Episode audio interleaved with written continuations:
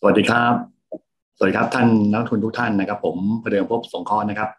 กับรายการ Momentum Investor นะครับ ก็เราพบกันเป็นประจำนะครับ ทุกสัปดาห์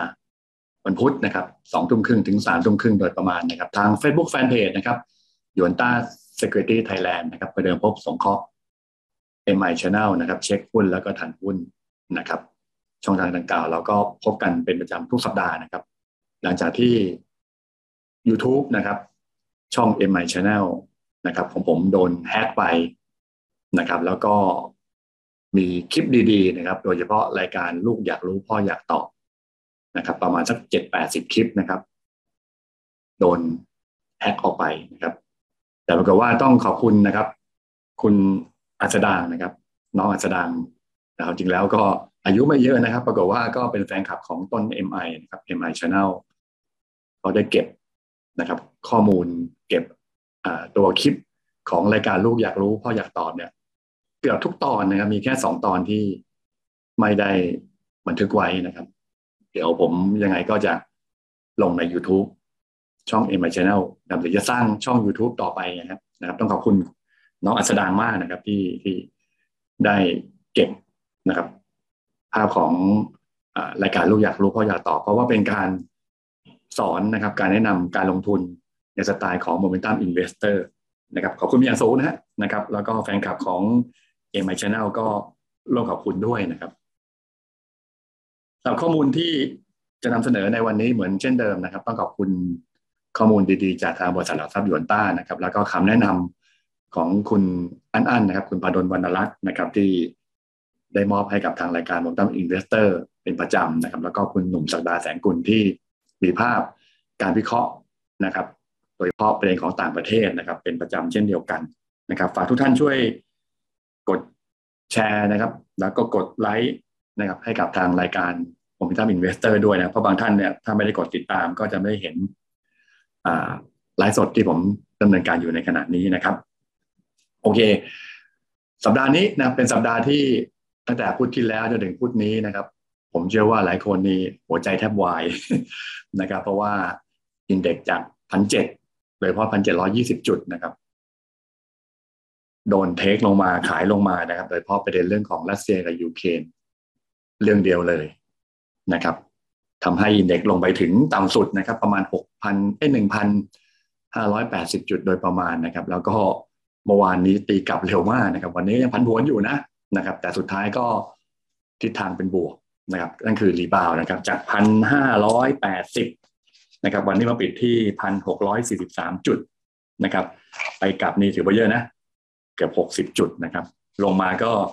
เป็นร้อยนะ rebound หกสิบจุดก็ ถือได้ว่าก็ถือเป็นการ rebound นะวันนี้ผมก็เลยตั้งหัวข้อนะ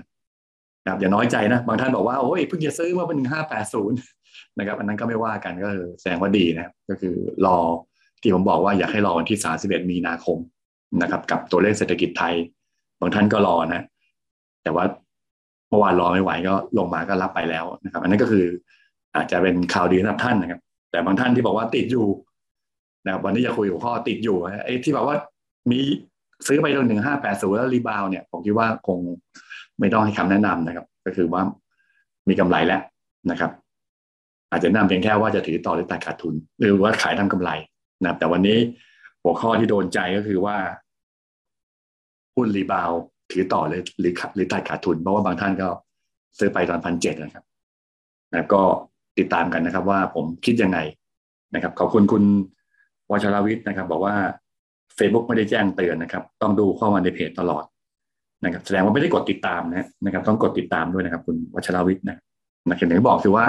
กดเฉพาะไลค์ไลค์ไม่ได้นะคือต้องกดคำว่าติดตามนะครับ ผมไม่ได้ว่าต้องทำยังไงต่อนะครับใครใครที่พอรู้ว่ามันเตือนขึ้นมาเลยก็ ฝากแจ้งด้วยนะครับนะครับเพราะบางท่านก็อย่างที่บอกคือบางท่านก็ไม่ไม่ได้กดติดตามหรือไม่ได้ อ่า เป็นอะไรผมผมผมว่าติดตามเป็นเรื่องใหญ่นะถ้ากดติดตามเนี่ยผมคิดว่ามันน่าจะจะป๊อปอัพขึ้นมาได้นะครับ ถ้าใครใครมีความรู้ก็แนะนำเข้ามาในในในนี้ได้นะครับ โอเคก่อนจะเริ่มต้นนะครับ เพื่อแฟนคลับของหลักทรัพย์หยวนต้านะครับ แล้วก็ exclusive เฉพาะรายการ Momentum Investor นะครับ หรือว่าต้น MI ก็คือวันเสาร์นี้นะครับ ผมจะไปงานสัมมนานะครับ ธุรกิจครั้งแรกนะครับ จาก Lexus นะครับ Lexus เนี่ย ไม่เคยจัดงานเลยนะครับ ในเรื่องของงานสัมมนานะครับ ครั้งนี้ก็เป็นการสัมมนาทางธุรกิจนะครั้งแรกนะครับ ภายใต้หัวข้อ Beyond the Fortune นะครับ ธุรกิจชีวิตการลงทุนนะครับ ก็มีผมนะครับ แล้วก็คุณธนา เทียนอัจฉริยะนะครับ แล้วก็น้องท็อปนะครับ คุณจิรายุทธ์ทรัพย์ศรีโสภานะครับ ก็ไปบรรยายในวันเสาร์ที่ 12 มีนาคมนะครับ เวลาบ่ายโมงเป็นต้นไปนะครับ ผมพูดประมาณถ้าบ่ายสองนะครับ ที่ Toyota Diving X p e r i e n ป้านะครับ บางนาบางนาตาดกมสามนะครับเอ็กซ์คลูซีฟเฉพาะเฉพาะลูกค้าหลักทรัพย์ยวนต้านะนะครับ ท่านก็ลงทะเบียนเข้าไปที่เนี่ยใน Facebook ผมข้างล่างนะครับ แล้วก็มีสนใจติมผมจะมี รูปนี้อยู่นะฮะสนใจลงทะเบียนก็กด SFTP ที่ที่เห็นเห็นทางซ้ายมือเนี่ยนะครับ กดเข้าไปแล้วกดลิงก์นะครับเฉพาะลูกค้าหลักทรัพย์ยวนต้าแล้วก็แฟนคลับของตัวเนปไอ channel นะครับนะครับ ก็ถ้าอยากจะพบตัวจริง แล้วอยากจะไปแก้พอร์ตกันก็ไปคุยกันได้ที่นู่นนะครับ อยู่ที่ Toyota Diving Experience Park นะครับ อยู่ที่บางนาตราดกม. สามนะครับ ก็ตั้งแต่บ่ายโมงจนถึงพอจะว่าสี่ห้าโมงเย็นนะครับ คือนอกจากงานสัมมนาแล้วถ้าท่านลงทะเบียนนะฮะ นะครับ ที่บอกว่าลงทะเบียนเฉพาะลูกค้าหลักทรัพย์หลวนต้าเรามีให้แค่ยี่สิบนะครับยี่สิบคู่นะนะครับนะถ้าเต็มแล้วก็เต็มเลยนะฮะก็คือท่านจะไม่ได้ ท่านจะไม่ได้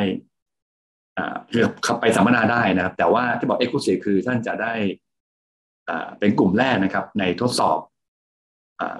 โตโยต้าเล็กไอ้ที่โตโยต้าเล็กซัส LS นะครับเล็กซัสนะครับ ที่ที่นู่นเลยที่ที่บางนาตา ถ้าสนใจก็ช่วยลงทะเบียนนิดหนึ่งนะครับ แต่ไม่ลงทะเบียนก็ไปฟังได้นะนะไปฟังได้นะถ้าลงทะเบียนก็ทดสอบรถซีดานเล็กซัส LS นะครับขับทดลองขับนะครับเล็กซัสทุกรุ่นนะครับในในงานได้ได้ได้ด้วยนะครับ ก็ แล้วก็รับของสมนาคุณพิเศษจากเล็กซัสด้วยนะครับ ถ้าถ้าลงทะเบียนนะครับ ก็ฝากเข้าก็ อ่าเฉพาะรายการนี้ก็ยี่สิบคู่นะยี่สิบยี่สิบยี่สิบคู่ยี่สิบท่านยี่สิบคู่คือสี่สิบท่านนะครับ ก็ ลงทะเบียนได้เลยนะครับ ด้าน Facebook ข้างล่างผมนะครับคือในลิงก์นี้จะไม่มี Facebook ที่ลงทะเบียนนะครับที่ลงทะเบียนอยู่ที่ https นะครับ dot แล้วก็ slash slash bit dot ly slash สาม py i สาม pr โอ้โหเยอะเหมือนกันนะงงนะก็ไปดูคลิกลิงก์ด้านล่างแล้วกันโอเคเริ่มต้น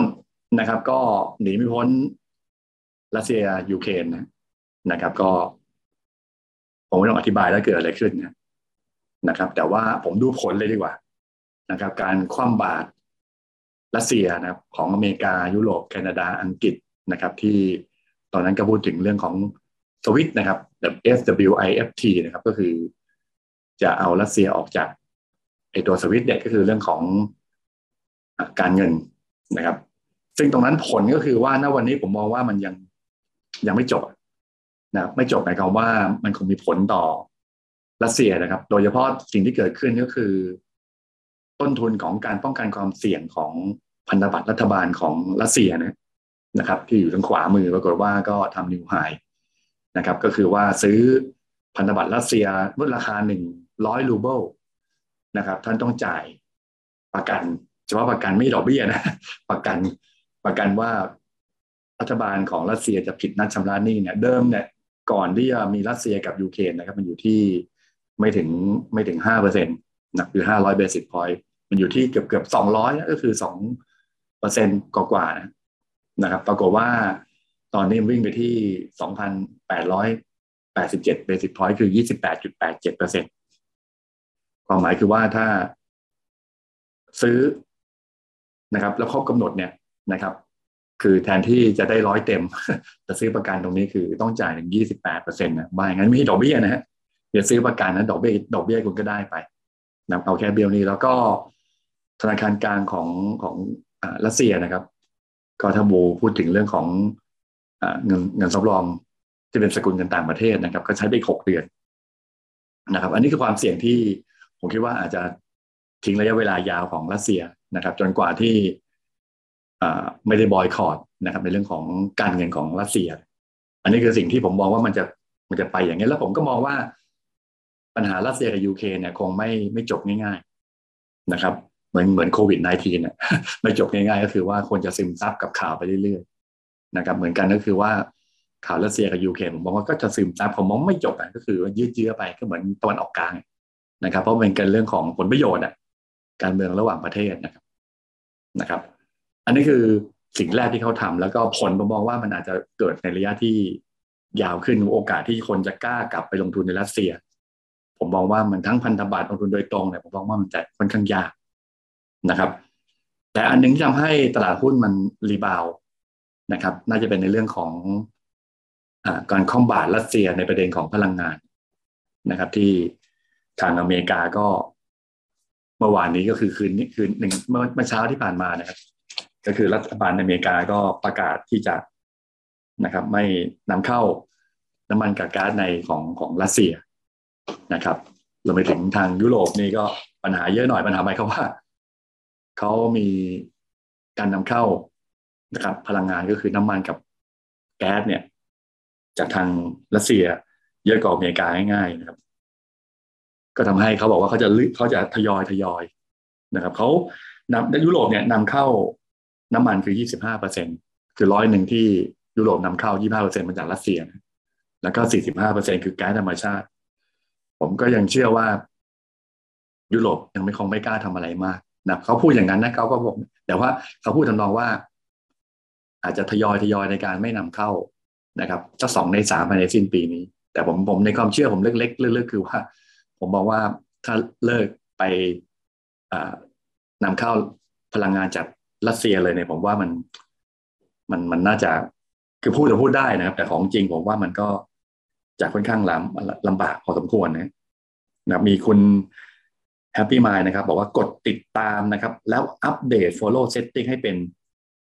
Favorite จะเตือนทุกครั้งนะครับ คุณ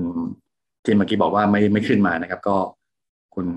Happy Mind บอกว่ากดติดตามนะครับแล้วอัปเดต Follow Setting ให้เป็น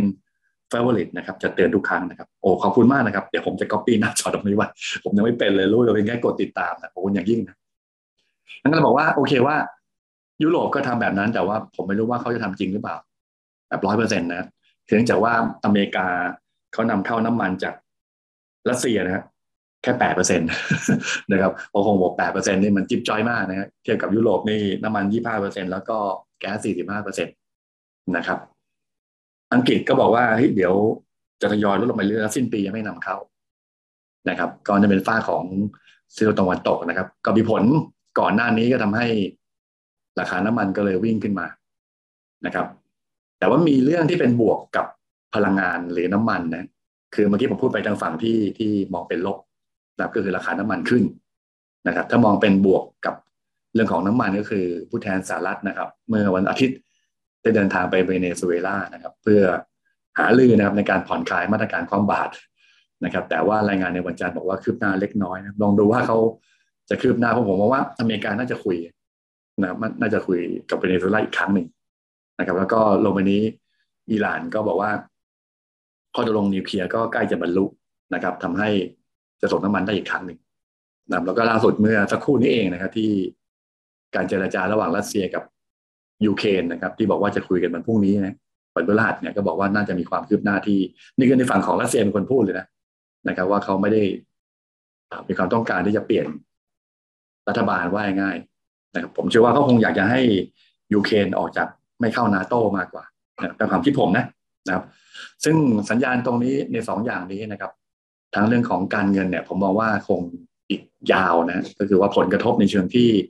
จะทำให้การเงินของรัสเซียเนี่ยกลับมาเป็นมาดีขึ้นนะครับคนจะกล้าลงทุนในรูเบิล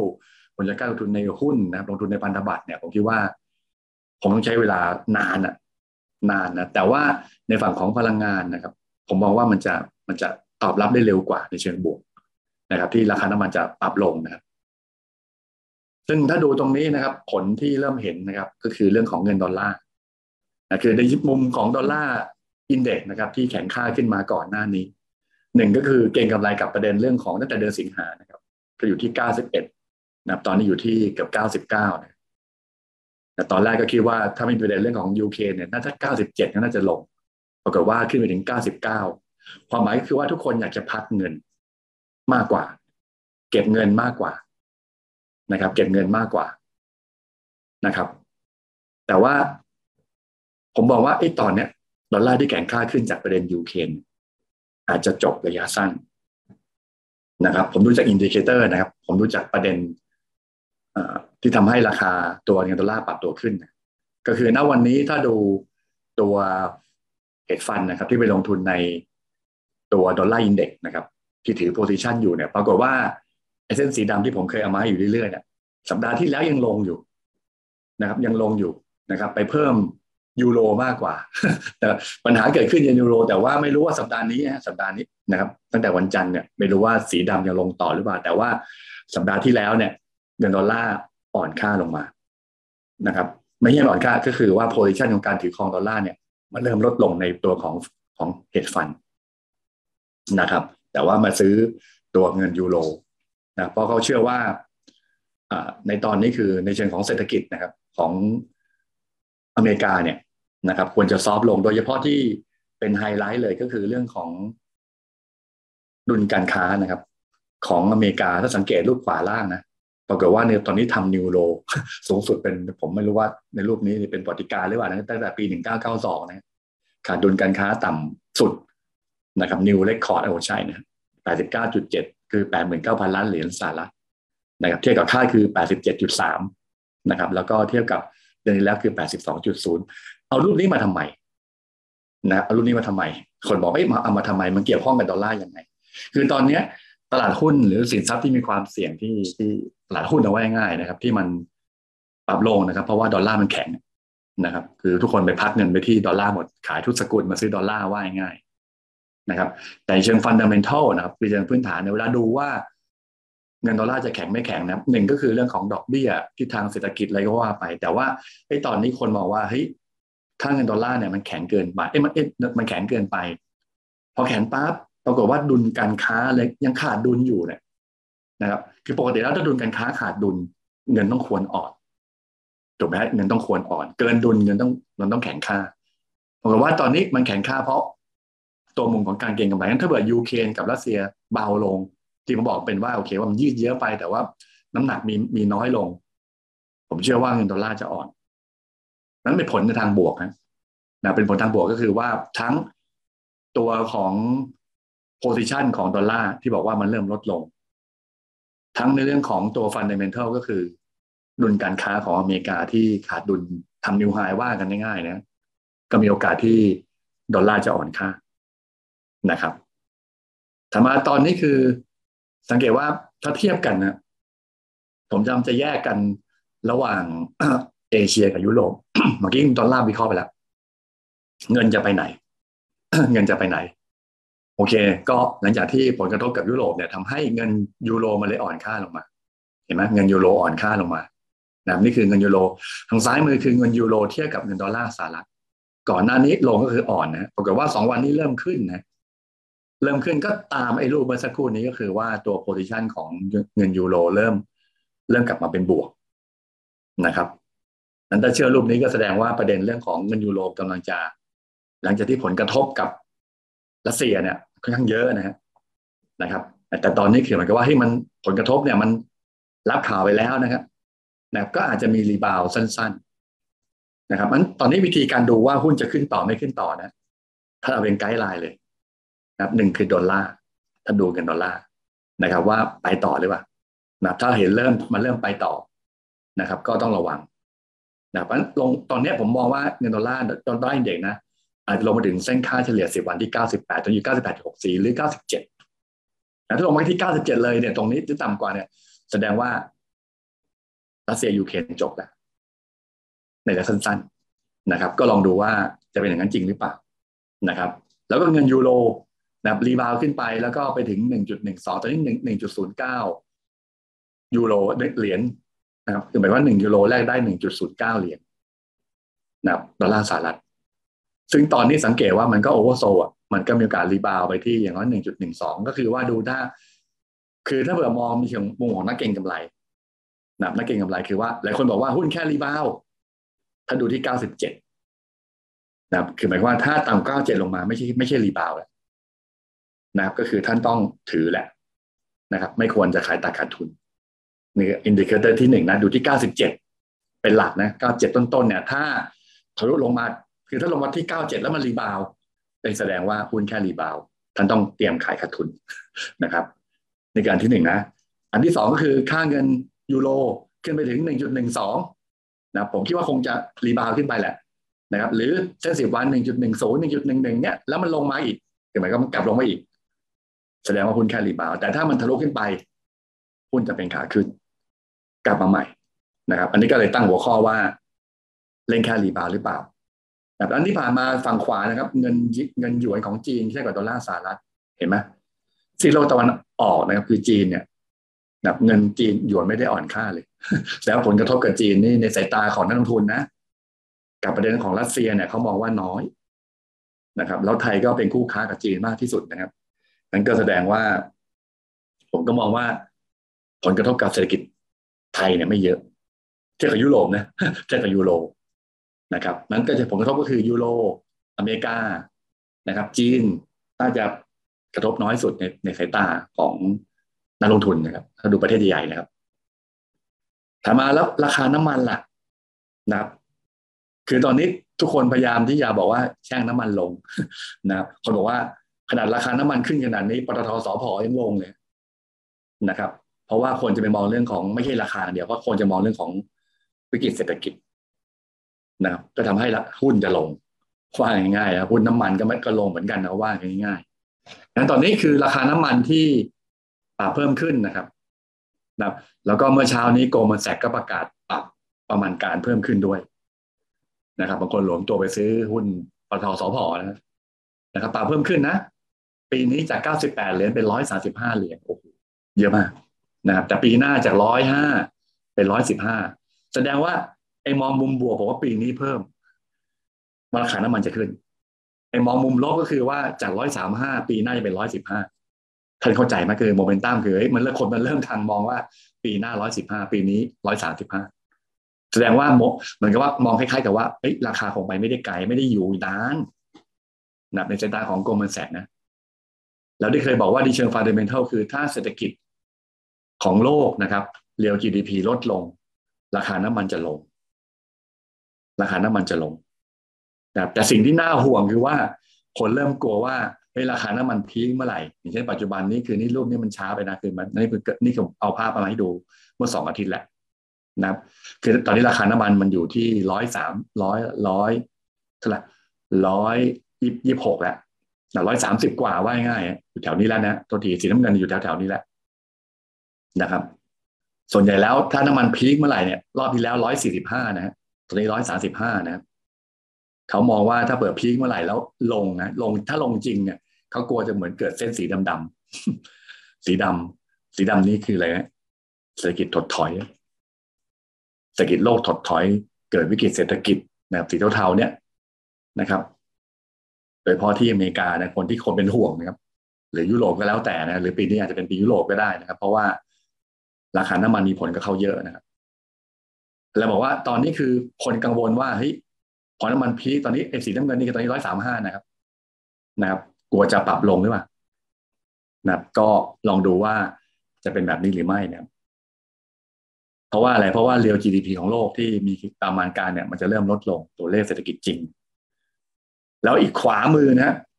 อันนี้รูปใช้ได้ดีเลยนะครับ ก็คือว่าถ้านะครับ เจ้านี้ก็ทำนะปรากฏว่าเขาทำแบบว่า สิบสองวีคนะครับในการเปลี่ยนแปลงเนี่ยของราคาน้ำมันนะเปลี่ยนแปลงเปลี่ยนแปลงเนี่ยเราพีคเมื่อไหร่แล้วเกินเส้นป่าสีแดงๆตรงเนี้ยนะครับ ตอนนี้มันเกินแล้วนะครับ ส่วนใหญ่แล้วน้ำมันจะพีคนะครับ เหมือนปีหนึ่งไอสิงหาหนึ่งเก้าเก้าศูนย์เนี่ยเห็นไหมเกินสิบสองเปอร์เซ็นเนี่ย เกิน ตรงจุดเส้นสีแดงๆไปเนี่ยนะครับคือถ้าต่ำกว่าเส้นสีขาวนี้ เขามองว่าน้ำมันจะรีบาว ต่ำกว่าสีแดงตรงนี้เขามองว่า น้ำมันจะเริ่มลง เห็นไหมก็คือตอนสิงหา 1990 ที่มันเกินการปรับตัวขึ้น 12 สัปดาห์นะครับ ที่บวกขึ้นเกิน 74เปอร์เซ็นต์70กว่าเปอร์เซ็นต์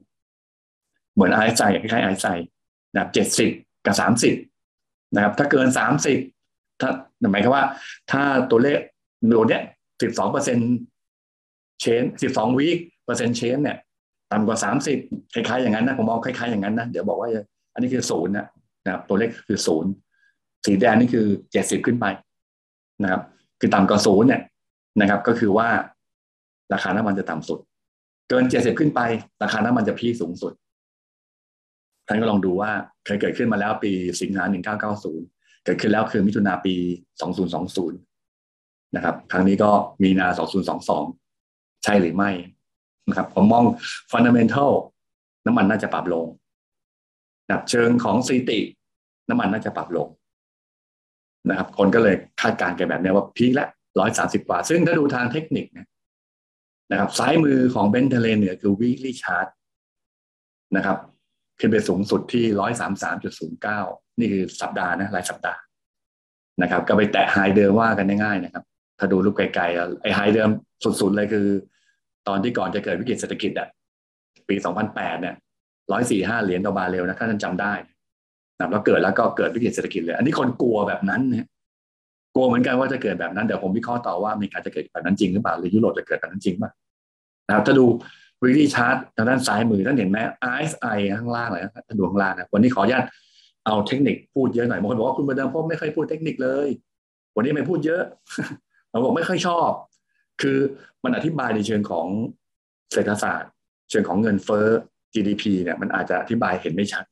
วันนี้ขออนุญาตที่จะเอาความรู้ที่ใช้เมื่อ 20 กว่าปีที่แล้วมาใช้นะครับนะเคยวิเคราะห์ทางเทคนิค สมัยก่อนนี่ชอบวิเคราะห์ทางเทคนิคนะแต่ตอนนี้คือเอาเป็นผสมผสานแล้วกัน คือ RSI ที่เป็น weekly weekly chart นะครับ เกิน 80 ไม่ใช่70 นะ เกิน 80 ท่านเห็นไหมก็คือว่า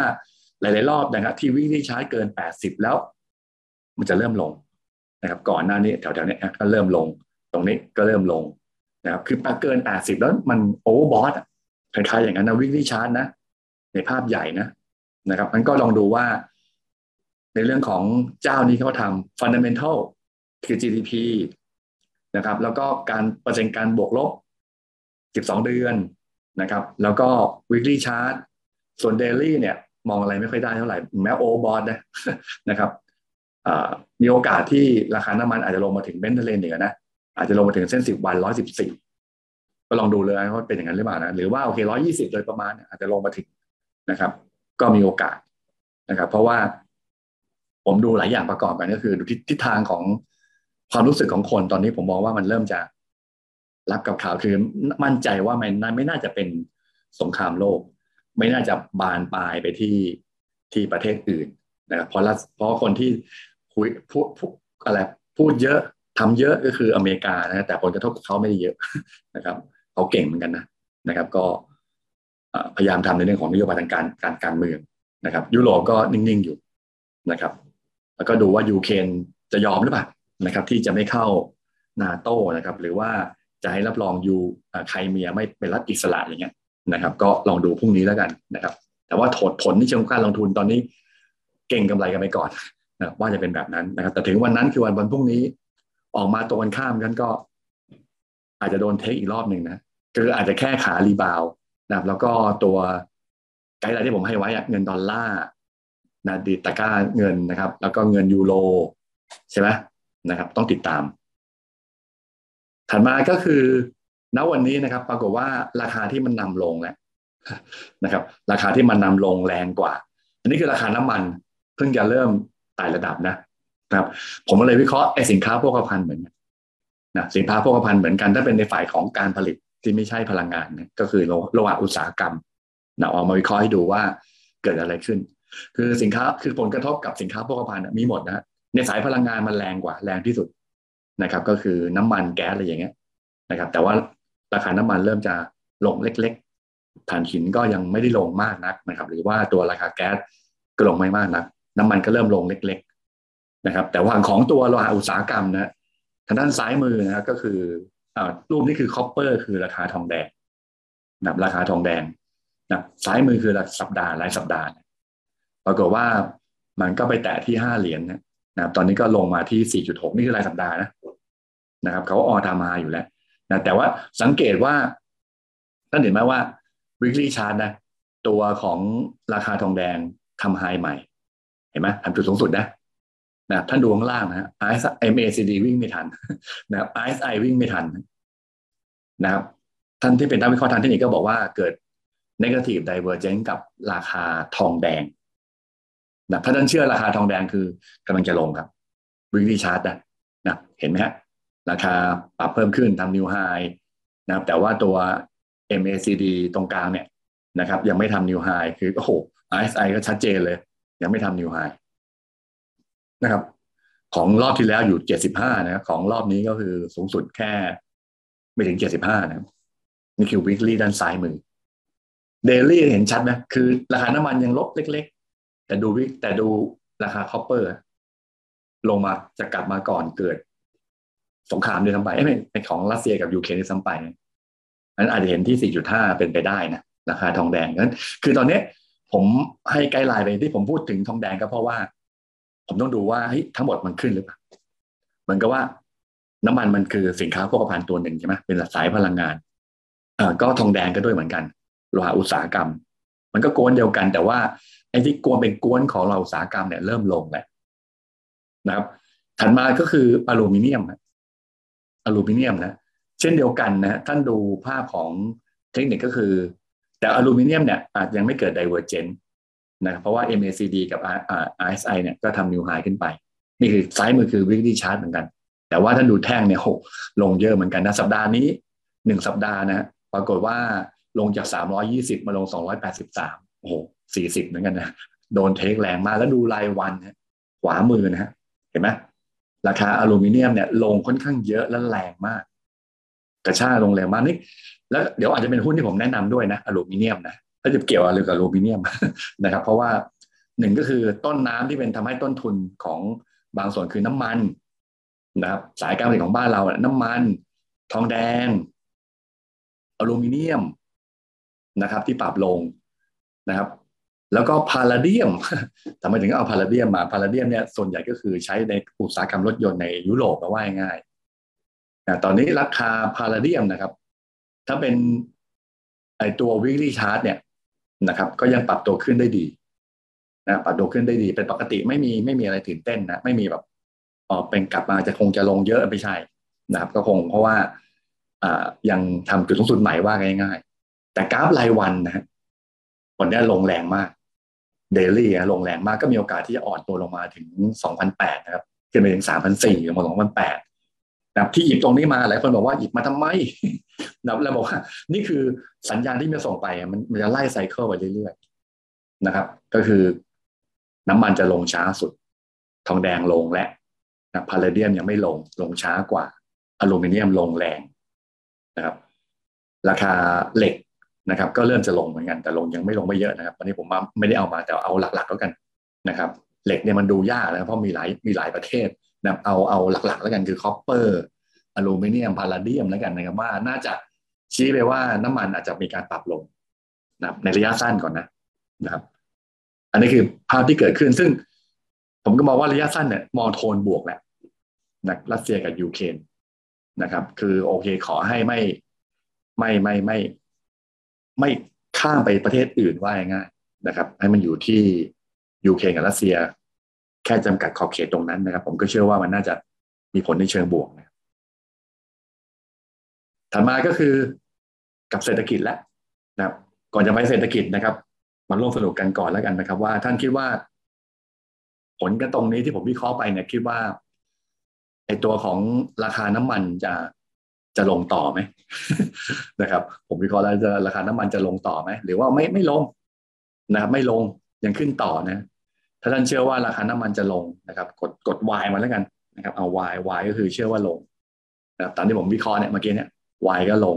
แต่ถ้า N คือ no นะครับบอกไม่ลงเดี๋ยวขึ้นต่อช่วยพิมพ์มาให้หน่อยนะครับ ว่าท่านฟังผมอยู่หรือเปล่านะครับ ถ้า Y ก็คือว่าเฮ้ยเดี๋ยวน้ำมันจะลงนะนะครับ ตามที่ผมพูดถึงเมื่อสักครู่นี้ ถ้า no n บอกขึ้นต่อขึ้นต่อนะครับเพราะเหตุผลอะไรของท่านก็แล้วแต่นะครับ แต่วันนี้พยายามจะเอาบทวิเคราะห์ มาให้ดูนะเพราะว่าแต่ว่าไอสิ่งที่มันยังมองระยะกลางคือว่า ยังมองกลัวโกลมันแสกแหละไอโกลมันแสกนี่แหละบอกว่าเก้าสิบแปดจะเป็นร้อยสามห้าเป็นทะเลเหนือนะครับ ปีนี้นะแล้วปีหน้าร้อยห้าเป็นร้อยสิบห้านะนะครับ ตอนนี้ของน้ำมันเท่าไหร่ร้อยยี่หกนะแต่ว่ามี แต่ว่าดูให้ดีๆร้อยยี่หกตอนนี้นะมันเหลือเก้าเหรียญเองนะไม่เยอะนะฮะไม่เยอะนะครับ ไม่เยอะนะฮะ โอเคว่าแสดงว่ามันก็เหมือนใกล้ๆแนวต้านนะเออถ้ามองทางบวกอีกลืมลืมลืมคิดไปนะเพราะว่ามีวันหนึ่งมันขึ้นไปเกือบร้อยสามร้อยสี่สิบนะแล้วมันแตะลงนะมันแตะลงแสดงว่าเหมือนกับว่ามันคล้ายๆกับชนแนวต้านขอบคุณนะขอบคุณหลายท่านที่ลงสนุกกันนะครับนะพี่มนชัยนะคุณจอร์ดนะครับ คุณดาลา คุณจินดารัตนะครับ คุณนิยานานะครับ ไม่มีใครโน่ฮะ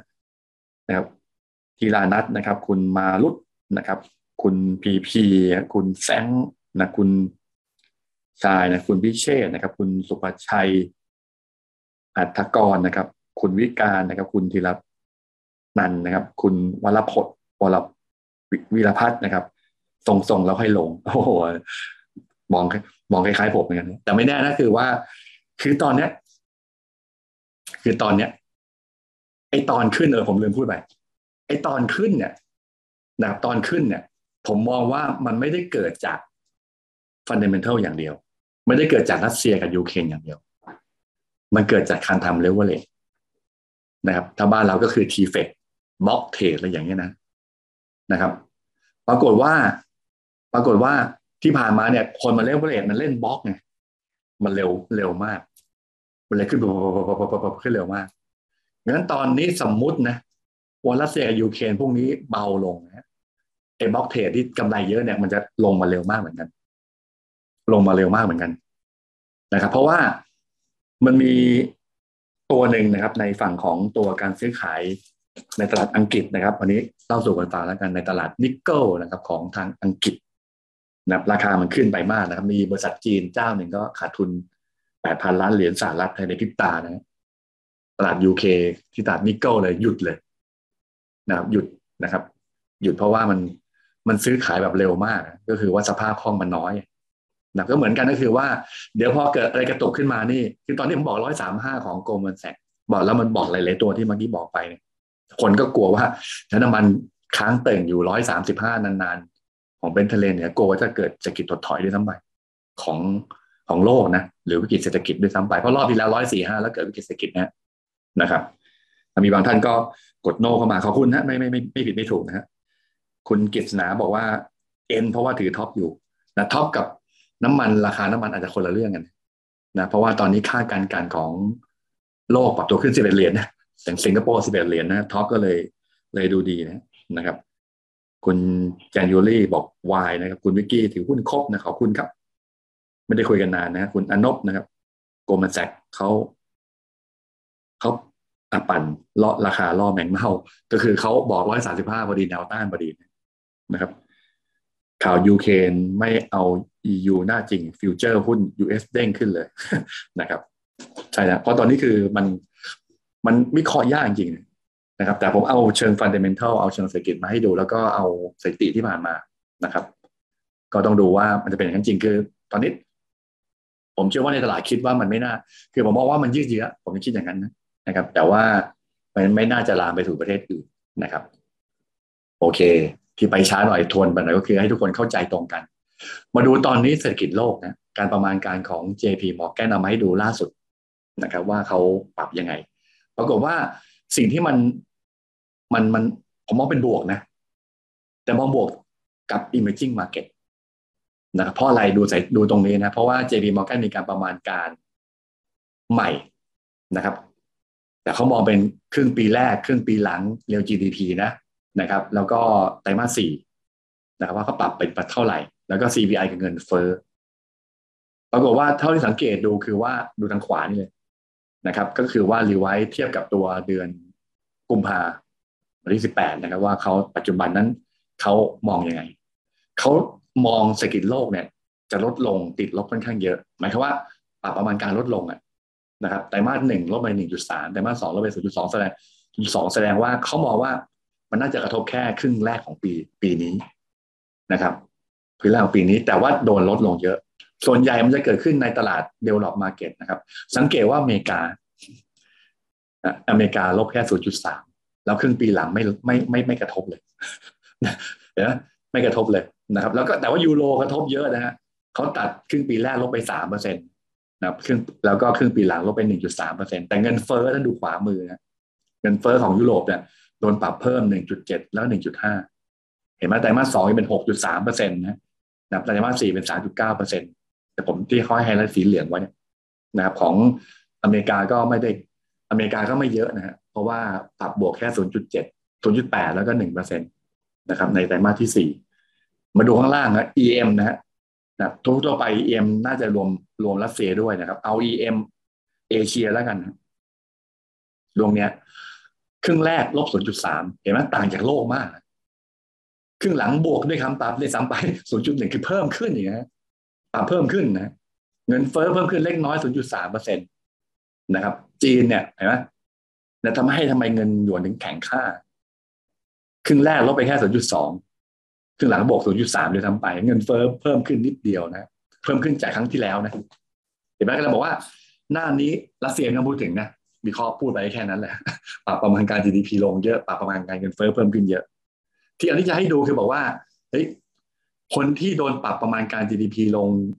ลงน้อย เงินเฟ้อเพิ่มขึ้นน้อย ก็คือ EM ในเอเชีย Emerging Market ในเอเชีย แล้วก็แล้วก็จีนนะถ้าเป็น Develop Market ก็มีแค่อเมริกานะครับ ที่ที่โดนปรับน้อยเห็นไหม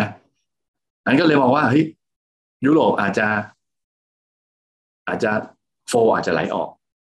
นะครับ เงินเงินเงินยูโรก็ควรจะอ่อนค่า แต่ว่าไม่รู้เหตุฟันทำไมถึงโพซิชันถึงจะเข้าเงินยูโรไม่แน่ใจนะ อันนี้ก็เล่าสู่กันฟังให้รูปรูปก่อนหน้านี้นะครับ โอเค ก็เป็นบวกนะครับ ต่อคิดว่าโฟคงมาที่ emerging market ในเอเชียนะครับ ถ้าไม่ถ้าไม่รวมจีนก็ ติดลบน้อยไม่ไม่เยอะเงินเฟ้อก็เพิ่มขึ้นน้อยนะครับ แต่ตอนนี้คือเข้าเข้าจีนซะเป็นส่วนใหญ่นะมาดูฝั่งของอเมริกาซึ่งพรุ่งนี้เหมือนกันนะครับ ติดตามเลยจะประกาศตัวเลขเงินเฟ้ออเมริกา คือทั้ง CPI เงินเฟ้อทั่วไปเงินเฟ้อพื้นฐานนะนะครับ กี่เปอร์เซ็นต์ก็7.5เปอร์เซ็นที่ออกมาเดือนมกรานะครับ มาดูว่าเดือนกุมภาเขาคาดไว้7.9นะนับ7.9นะครับ ดูว่ามันจะออกมา มากน้อยขนาดไหนซึ่งผมมองว่ามันไม่น่าจะเยอะมากนะมันไม่น่าจะมันไม่คือทงสูงต่อ ออกมาเจ็ดจุดเก้าเนี่ย ผมมองว่าเฉยๆนะครับ ผมมองว่าก็พอคาดการณ์ก็อยู่แล้วนะครับ นะครับ แต่สิ่งที่มันมันน่ากลัวกว่า ผมมองด้านขวานะ คือเงินเฟ้อคาดหมาย inflation expectation นะครับไฟเยียไฟเยียคือห้าปีห้าปีนะ คือครั้งการเขามีลงทุนกันด้วยนะ นะครับล่าสุดเมื่อวันที่แปดเลย วันนี้วันที่วันนี้วันที่เก้านะถ้าดูแม่ไว้มันชนตรงสองจุดสี่เปอร์เซ็นต์หมายความว่าอีกห้าปีข้างหน้าเนี่ยเขามองว่าอาจจะเห็นสองจุดสี่เปอร์เซ็นต์คือยังไม่ต่ำกว่าสองนะคือเงินเฟ้อคาดหมายตอนนี้คือยังปรับขึ้นอยู่ คือเมื่อสองสัปดาห์ที่แล้วผมบอกว่ามันปรับลงนะมันก็เลยหุ้นก็เลยน่าเล่น แต่ตอนนี้มันปรับขึ้น ถ้ามองอีกมุมหนึ่งก็คือว่าเฮ้ยมันชนแนวต้านหรือเปล่า คุณจะกลับมาดีขึ้นหรือเปล่า คือว่ามันชนแนวต้านคือ 2.4เปอร์เซ็นต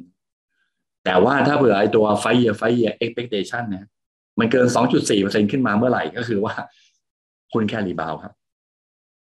คุณแค่รีบาวอันก็ลุ้นนะครับ ก็คือเมื่อกี้ผมให้หลายตัวที่เป็นเหมันก็ตอนนี้คือมันอยู่ที่แนวต้านหุ้นก็อยู่แนวต้านใช่ไหมเงินดอลลาร์ราคาน้ำมันนะครับลองดูว่าตอนนี้อยู่หน้าสิวหน้าขวานนะนะครับ ว่าจะ ขึ้นต่อหรือทะลุขึ้นไปนะครับ ซึ่งถ้าเผื่อในภาพของราคาน้ำมันมันลงจริงนะครับ จะเกิดอะไรขึ้นนะอันนี้คือ ตัวของเงินเฟอ้อที่ปรับขึ้นเนี่ยนะครับส่วนใหญ่มันอยู่ที่สีเขียวนะครับไอ้สีขาวๆเนี่ย มันก็คือเงินเฟอ้อนะครับ อันนี้ของ backlog นะ investment into นะครับ backlog นะครับ เขาทำ มาให้อธิบายง่าย ๆ ว่าเงินเฟอ้อของอเมริกาเนี่ย ส่วนใหญ่มันจะเป็นเงินเฟอ้อประเภทไหนนะครับ Euro area Euro area นะครับ เอามาให้ดูนะครับ ยุโรปนะครับ ว่าเป็นประเภทไหนปรากฏว่าไอ้สีขาวๆนี่คือเงินเฟ้อนะครับ สีชมพูอะคือ service นะสังเกตว่าไม่ได้เยอะมาก สีเหลืองก็คือ non energy นะครับ แล้วก็สีแดงคือ food นะครับ food ก็ขึ้นนะ แต่ขึ้นช้าสังเกตว่าคือสีเขียว นะครับรอบนี้ที่เงินเฟอ้อของยุโรปที่ปรับตัวขึ้นมา ส่วนใหญ่มันคือราคาน้ำมัน คือมันคือพลังงาน แต่เมื่อกี้ผมวิเคราะห์ไปแล้วว่า ถ้าเผื่อราคาพลังงานลงไอตัวเงินเฟอ้อของยุโรปก็คงจะลงตามไปด้วย มันก็อาจจะพลิกโผกลับได้ก็คือว่าเงินยูโรจะกลับมาน่าสนใจหรือเปล่าอันนั้นคือ คือมองอนาคตนะแต่เพราะตอนนี้เงินยูโรมันอ่อนค่าลงมาเยอะนะอันตอนนี้คือไฮไลท์มันอยู่ที่ราคาน้ำมันนะครับ นะครับอยู่ที่ราคาน้ำมันนะครับ ว่าเมื่อกี้วิเคราะห์ไปแล้วว่ามันจะปรับลงหรือเปล่านะครับ หลายคนเริ่มคิดถึงที่เมื่อกี้บอกไปก็คือว่า recession คือธุรกิจเศรษฐกิจถดถอยในอเมริกานะครับ อาจจะเกิดขึ้นนะเพราะว่าเขามีการทำเปรียบเทียบกับราคาน้ำมันนะครับ ในการบวกลบเหมือนกันนะนะครับ ก็เจ้านี้ที่เขาทำมาก็คือ ปรากฏว่าถ้าไปถึงจุดสูงสุด แล้วพีคเมื่อไหร่แบบเนี้ย นะแล้วทะลุตรงห้าสิบเปอร์เซ็นต์มากผมรู้ว่าหน่วยคืออะไรนะนะครับ ก็คือใช้กับศูนย์และห้าสิบคือร้อยข้างบนขวา แล้วก็อ่าแล้วก็แหละลบร้อยข้างล่าง อันนี้ก็ทำลบห้าสิบกับบวกห้าสิบถ้าเกินห้าสิบเมื่อไหร่นะครับคือตอนเนี้ยไอราคาน้ำมันเบนอยู่ที่ร้อยหนึ่งถึงร้อยสิบเอ็ดหมายความว่าไอตรงเนี้ยคืออยู่ที่ร้อยหนึ่งถึงร้อยสิบเอ็ดแต่ตอนนี้ล่ะร้อยร้อยยี่สิบกว่าร้อยสิบกว่า คือมันเกิดแล้วลงขึ้นมาเมื่อไหร่ ลงจริงขึ้นมาเมื่อไหร่เขากลัวว่าจะเกิดเหมือนปีสองพันแปดหรือเก้าตรงนี้รอบที่แล้วก็เหมือนกันเนี่ยเทาๆเนี่ยเห็นไหมนะครับบางทีเขาวงไว้สีแดงสีแดงเนี่ยที่กลัวว่าเศรษฐกิจอเมริกาจะถดถอยนะครับเศรษฐกิจจะถดถอย แสดงว่าเงินจะออกจากดอลลาร์หรือเปล่าอีกมุมหนึ่งผมมองว่าเงินจะออกจากดอลลาร์คือถ้ามองใน fundamental เนี่ยมันควรจะออกจากดอลลาร์ นะควรจะออกดอลลาร์ออกดอลลาร์ทั้ง cycle เศรษฐกิจ ทั้งในเรื่องของราคาน้ำมันนะครับ ไม่บอกเศรษฐกิจจะดูแล้ว โอ้โห อันตรายเหมือนกับวิกฤตเศรษฐกิจเหมือนตอนปีศูนย์แปดนะ เพราะว่าอะไร เพราะว่าตอนนี้ถ้าดูขวามือนะ reverse repo วันนี้คงยากหน่อยนะเพราะที่ผมไปพูดช้าๆเนี่ยเพราะว่ารีเวิร์ดเพราะว่าผมอยากให้ทุกคนเข้าใจตรงกันนะครับ อธิบายให้คนเข้าใจโอ้โหไม่อยากฟังนี้ สรุปมาเลยแล้วกันว่าจะเอาหุ้นจะขึ้นจะลงนี่ก็ผมอยากให้ทุกคนลูกศิษย์momentum investor ได้เข้าใจว่ากว่าจะต้องหา action ให้ได้เนี่ยมันต้องมีข้อมูลให้ครบ แล้วออกมาเนี่ยเพราะว่าผมก็มองว่ามันไม่ได้เกิดถึงขนาดที่วิกฤตเศรษฐกิจโลก หรือเศรษฐกิจวิกฤตเศรษฐกิจในในอเมริกา เพราะอะไร เพราะตอนเนี้ยที่ทำให้ผมเชื่อว่าไบเดนคงรู้ตรงเนี้ยคงคงคิดเหมือนกันนะว่าจะกระทบมาขนาดไหน แต่ว่าทางการเงินเนี่ยไม่กระทบ เพราะว่าอะไรเพราะว่า reverse repo นะครับ ก็คือในเรื่องของการที่ทางสถาบันการเงินเอาเงินไปฝากไว้ที่ธนาคารกลางสหรัฐหรือที่เราเรียกว่ารีวิร์ดรีโปปรากฏว่าตอนเนี้ยนะครับ ท่านดูฮะมันลงก็จริงตอนนี้คือโอเคระยะสั้นเนี่ยนะครับทางสถาบันการเงินต้องการเงินระยะสั้นบ้างนะคือขายนะพันธบัตรออกมาบ้างนะครับ เพื่อเอาเงินกลับมาบ้างนะปรากฏว่าตอนนี้มันลงมาก็จริง ระยะสั้นๆจะดูเขาดูแกนขวานะจะดูด้านขวา ลงมาก็จริง แต่ถ้าดูนะ มันอยู่ที่หนึ่งจุดหกล้านล้านนะเหรียญสหรัฐจากขึ้นไปพิบพันแปดนะ เพราะเขาพิมพ์แบงก์มาเยอะนะสถาบันการเงินก็พิมพ์มาก็โอเคเอาไปฝากกลับ พิมพ์มาก็ไปฝากกลับว่าง่ายนะครับคือมันเยอะมากท่านดูตอนเกิดวิกฤตเศรษฐกิจตอนปี 08 09 นะไอ้เวิร์รีเวิร์รีโป้เนี่ยมันน้อยมากนะคือคนเอาเงินมา แบงก์เอาเงินมา ไปเล่นวอลเลตหมดเลยทำไปซื้อลงทุนหมดเลย แต่ตอนนี้คือแบงก์ได้เงินมาสถาบันเงินเงินได้เงินมา เก็บให้ใครอย่างนั้นนะคือสภาพคล่องของแบงก์นี่ไม่น่ากลัวเลยนะแสดงว่าไม่ต้องห่วงเรื่องของอเมริกาที่จะเกิดวิกฤตเศรษฐกิจนะครับ อีกอันหนึ่งก็คือเรื่องของอเมริกาเหมือนกันนะครับ ซึ่งผมจะชี้ไปที่วันที่สิบหกสิบเจ็ดสิบสิบสิบห้าสิบหกซึ่งจะมีการประชุมของธนาคารกลางสหรัฐ นะนั่นคือตัวเลขการจ้างงานนอกภาคเกษตร ตัวเลขการจ้างงานภาคเอกชน มันใกล้กลับมาที่ก่อนเกิดโควิดแล้วนะครับจำนวนนะท่านดูในตรงนี้ใกล้แล้วใกล้แล้วใกล้ถึงแล้วกลับมาที่เดิมนะอัตราการว่างงานด้านขวามือใกล้แล้วนะครับตอนนี้อยู่ที่สามจุดแปดเปอร์เซ็นต์นะนั้นก็เหมือนกับว่า ธนาคารกลางสหรัฐทำสำเร็จแล้ว ให้การจ้างงานกลับมาที่เดิม อัตราการว่างงานกลับมาที่เดิมนะครับ เงินเฟอ้อที่สูง นะครับ ก็บอกว่าเฮ้ยมันต้องขึ้นดอกเบี้ยถูกไหมเงินเฟอ้อสูงจะไปต้องขึ้นดอกเบี้ยนะแต่ตอนนี้นะครับสิ่งที่นักลงทุนคาดการณ์กันนะครับ ก็คือไม่ใช่ห้าสิบตังค์แล้วนะครับ แต่ว่าตอนนี้ล่าสุดนะครับ ใน CME Fed Watch เนี่ยมองว่าขึ้นปีนี้เจ็ดครั้งเหมือนเดิมนะครับครั้งเมื่อรอบเดือนสัปดาห์ที่แล้วยังแกว่งกว่งไปแก่งมายังมีหกครั้งนะเจ็ดครั้งเหมือนเดิมนะครับ กลับมาเหมือนเดิมแล้วเจ็ดครั้งเนี่ยถ้าดูสีฟ้าเนี่ยนะครับ แต่ว่าครั้งนี้จะขึ้นแค่ยี่ห้าตังค์นะยี่สิบห้าตางค์คือสลึงหนึ่งเนี่ยนะครับผลกระทบกับสภาพคล่องเมื่อกี้เอามาให้ดูนี่ภาพขยายนะปรากฏว่า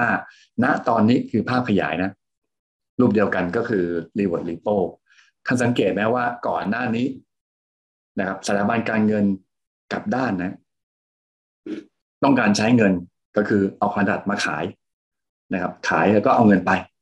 ปรากฏว่าตอนนี้กลับมาฝากใหม่ฮะท่านดูฮะเห็นไหมอันสุดท้ายคือล่าสุดวันที่แปดนี่เลย ก็คือเมื่อวานนี้ คือเดิมเนี่ยมีความต้องการใช้เงินก็ทำให้ทำขาย reverse repo มาฐานะตรงเนี้ยก็คือทำทำ repo ธรรมดา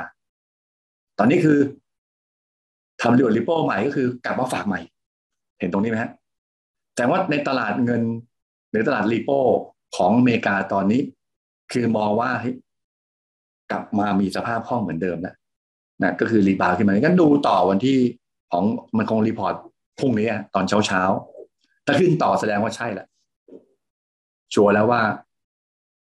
สถาบันการเงินในอเมริกากลับได้แหละคิดอีกแบบตอนแรกกลัวก็เลยขาย reverse repo ออกมาทำตรงกันข้ามนะเป็น repo ธรรมดา ตอนนี้รีวอร์ดใหม่นะก็คือเอาเงินไปฝาก ท่านท่านตามทันนะนะครับ โอเคว่าตอนนี้คือในสายตาของการลงทุนที่มองในฝั่งของตัว การทำของธนาคารกลางสหรัฐเนี่ยบ่งบอกว่าที่ตอนนี้นะเขาคงทำไม่คงคงไม่ไม่ขึ้นดอกเบี้ยแบบแรงนะฮะคือขึ้นแค่จุดสองห้าเปอร์เซ็นแล้วสถาบันการเงินก็คือเริ่มเอาเงินกลับมาฝากมากขึ้นนะมากขึ้น นี่มองเป็นบวกนะตอนนี้ในเวลานี้นะครับแต่ว่าสิ่งที่มัน กังวลอย่างที่บอกคือว่าณตอนนี้ในสายตาของนักทุนต่างประเทศนะมองกับถ้ามองไปในฝั่งของตัวพันธบัตรเนี่ยซ้ายมือคือสิบปี ขวามือคือสองปีท่านสังเกตว่าสิบปีเนี่ยขึ้นช้ากว่าสองปีสองปีกลับมาเร็วอะคือทูเทนสเปดเริ่มจะลงอีกนะเลยบอกว่าตอนนี้คือความหมายคือว่าผมต้องบอกว่า ในสายตาของการลงทุนในพันธบัตรรัฐบาลของอเมริกาบ่งบอกว่าขึ้นดอกเบี้ย นะเพราะว่าสองปีขึ้นเร็วกว่าสองคือว่าสิบปีขึ้นช้ากว่า แสดงว่าเศรษฐกิจกำลังจะดูแย่ลงนะดูน้ำหนักน้อยลงอะในการที่จะมีการรีบาวในสายตาแบบนี้แสดงว่าผมก็ยังมองว่าดอลลาร์น่าจะอ่อนจากการวิเคราะห์แบบนี้ จากเมื่อกี้วิเคราะห์ตอนต้นนะจนถึงเรื่องของตัวของพันธบัตรที่บ่งบอกว่าถ้าของเศรษฐกิจอเมริกาควรจะเป็นยังไงนะครับถัดมาก็คือ ณตอนนี้นะครับ คนก็เข้าไปแย่งกันซื้อในพันธบัตรที่เป็นป้องกันเงินเฟ้อเนี่ยพันธบัตรชดเชยเงินเฟ้อของอเมริกาตอนนี้คนก็ยังคนกลัวเงินเฟ้อนะครับ ก็เลยซื้อพันธบัตรสังเกตว่าไอ้พันธบัตรธรรมดาเนี่ยโดนขายท่านทันไหมฮะพันธบัตรพันธพันธบัตรธรรมดาคือไม่ไม่เกี่ยวข้องเงินเฟ้อเลย โดนขายสองปีขายมากกว่าสิบปีนะแต่พันธบัตรที่ชดเชยเงินเฟ้อแย่งกันซื้อ ทันตามทันไหมฮะนะก็แสดงว่าตอนนี้ในฝั่งของการลงทุนพันธบัตรเนี่ยบ่งบอกว่าเงินเฟ้อยังลงไม่ลงของอเมริกา ยังไม่ลงของอเมริกานะครับแต่ผมบอกแล้ว โฟไม่ค่อยชอบเข้าไม่ค่อยไม่ค่อยชอบประเทศที่เงินเฟ้อสูงนะครับ ก็จะมีการไหลออกมันดอลลาร์ก็ควรจะอ่อนนะครับดอลลาร์ควรจะอ่อน คือที่ผ่านมาที่ผมอธิบายคือดอลลาร์มันแข็งค่าเพราะกังวลยูเครนรัสเซีย ตอนนี้คือเงินดอลลาร์กำลังจะกลับมาอ่อน เพราะเศรษฐกิจเงินเฟ้อ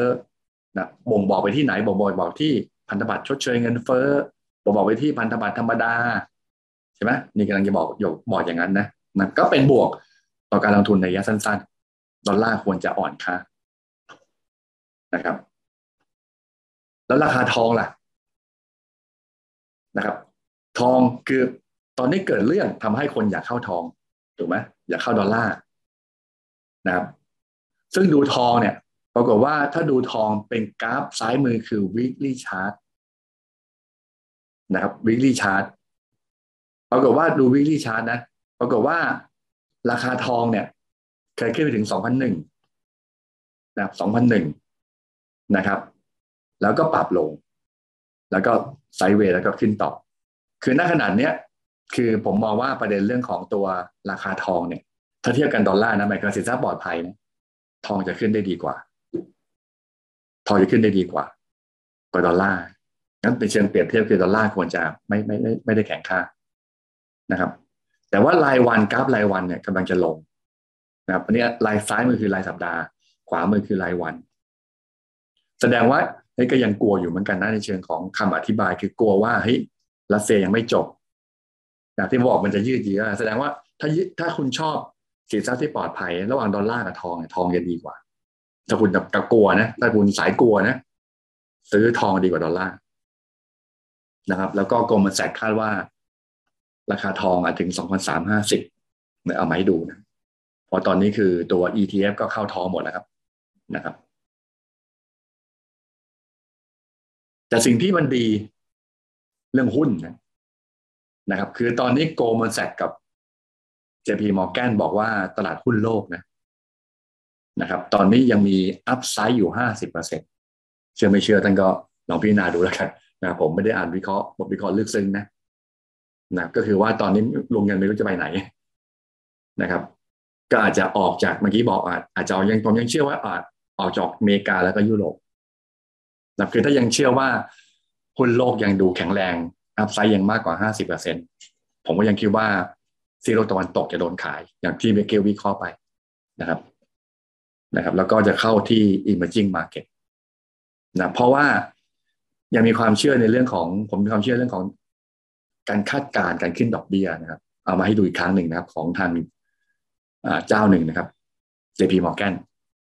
เขาคาดว่าดอกเบี้ยอเมริกาก็จะขึ้นเมื่อกี้ ผมว่าหลายสำนักก็มีบอกแล้วว่าปีนี้ขึ้นเจ็ดครั้ง นะครับยูโรโซนนะครับจะขึ้นดอกเบี้ยครั้งแรกก็คือช่วงของธันวาคมปีนี้โอ้โหอีกไกลเหมือนกันนะแต่ไม่รู้จะขึ้นจริงวะนะนะครับเพราะว่าปัญหาเศรษฐกิจแล้วก็ของอังกฤษขึ้นมาหลายหลายหลายครั้งแล้วนะอังกฤษขึ้นมาหลายครั้งแล้วนะครับนั้นเที่ยวตะวันตกเนี่ยขึ้นดอกเบี้ยเทรนขึ้นดอกเบี้ย แต่ในฝั่งขวาคือส่วนใหญ่เป็นเอเชียนะฮะจีนนะฮะจีนปีนี้ไม่ขึ้นดอกเบี้ย ปีหน้าก็ไม่ขึ้นนะครับคืออาจจะว่ามีนาถึงมีนาแล้วหนึ่งปีข้างหน้าเนี่ย ทาง JP Morgan บอกว่าไม่น่าจะขึ้นดอกเบี้ยของจีนนะครับ เกาหลีนะครับจะเริ่มขึ้นมิถุนานะครับ แล้วก็ของอินโดนีเซียจะเข้าจะขึ้นมิถุนา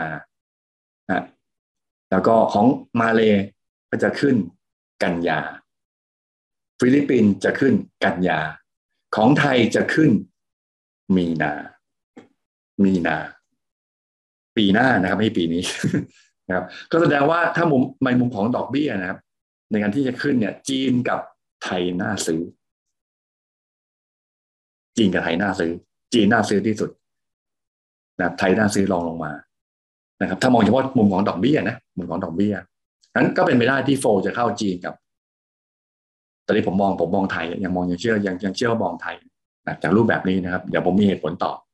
นะครับนี่คือ paper ของทาง JP Morgan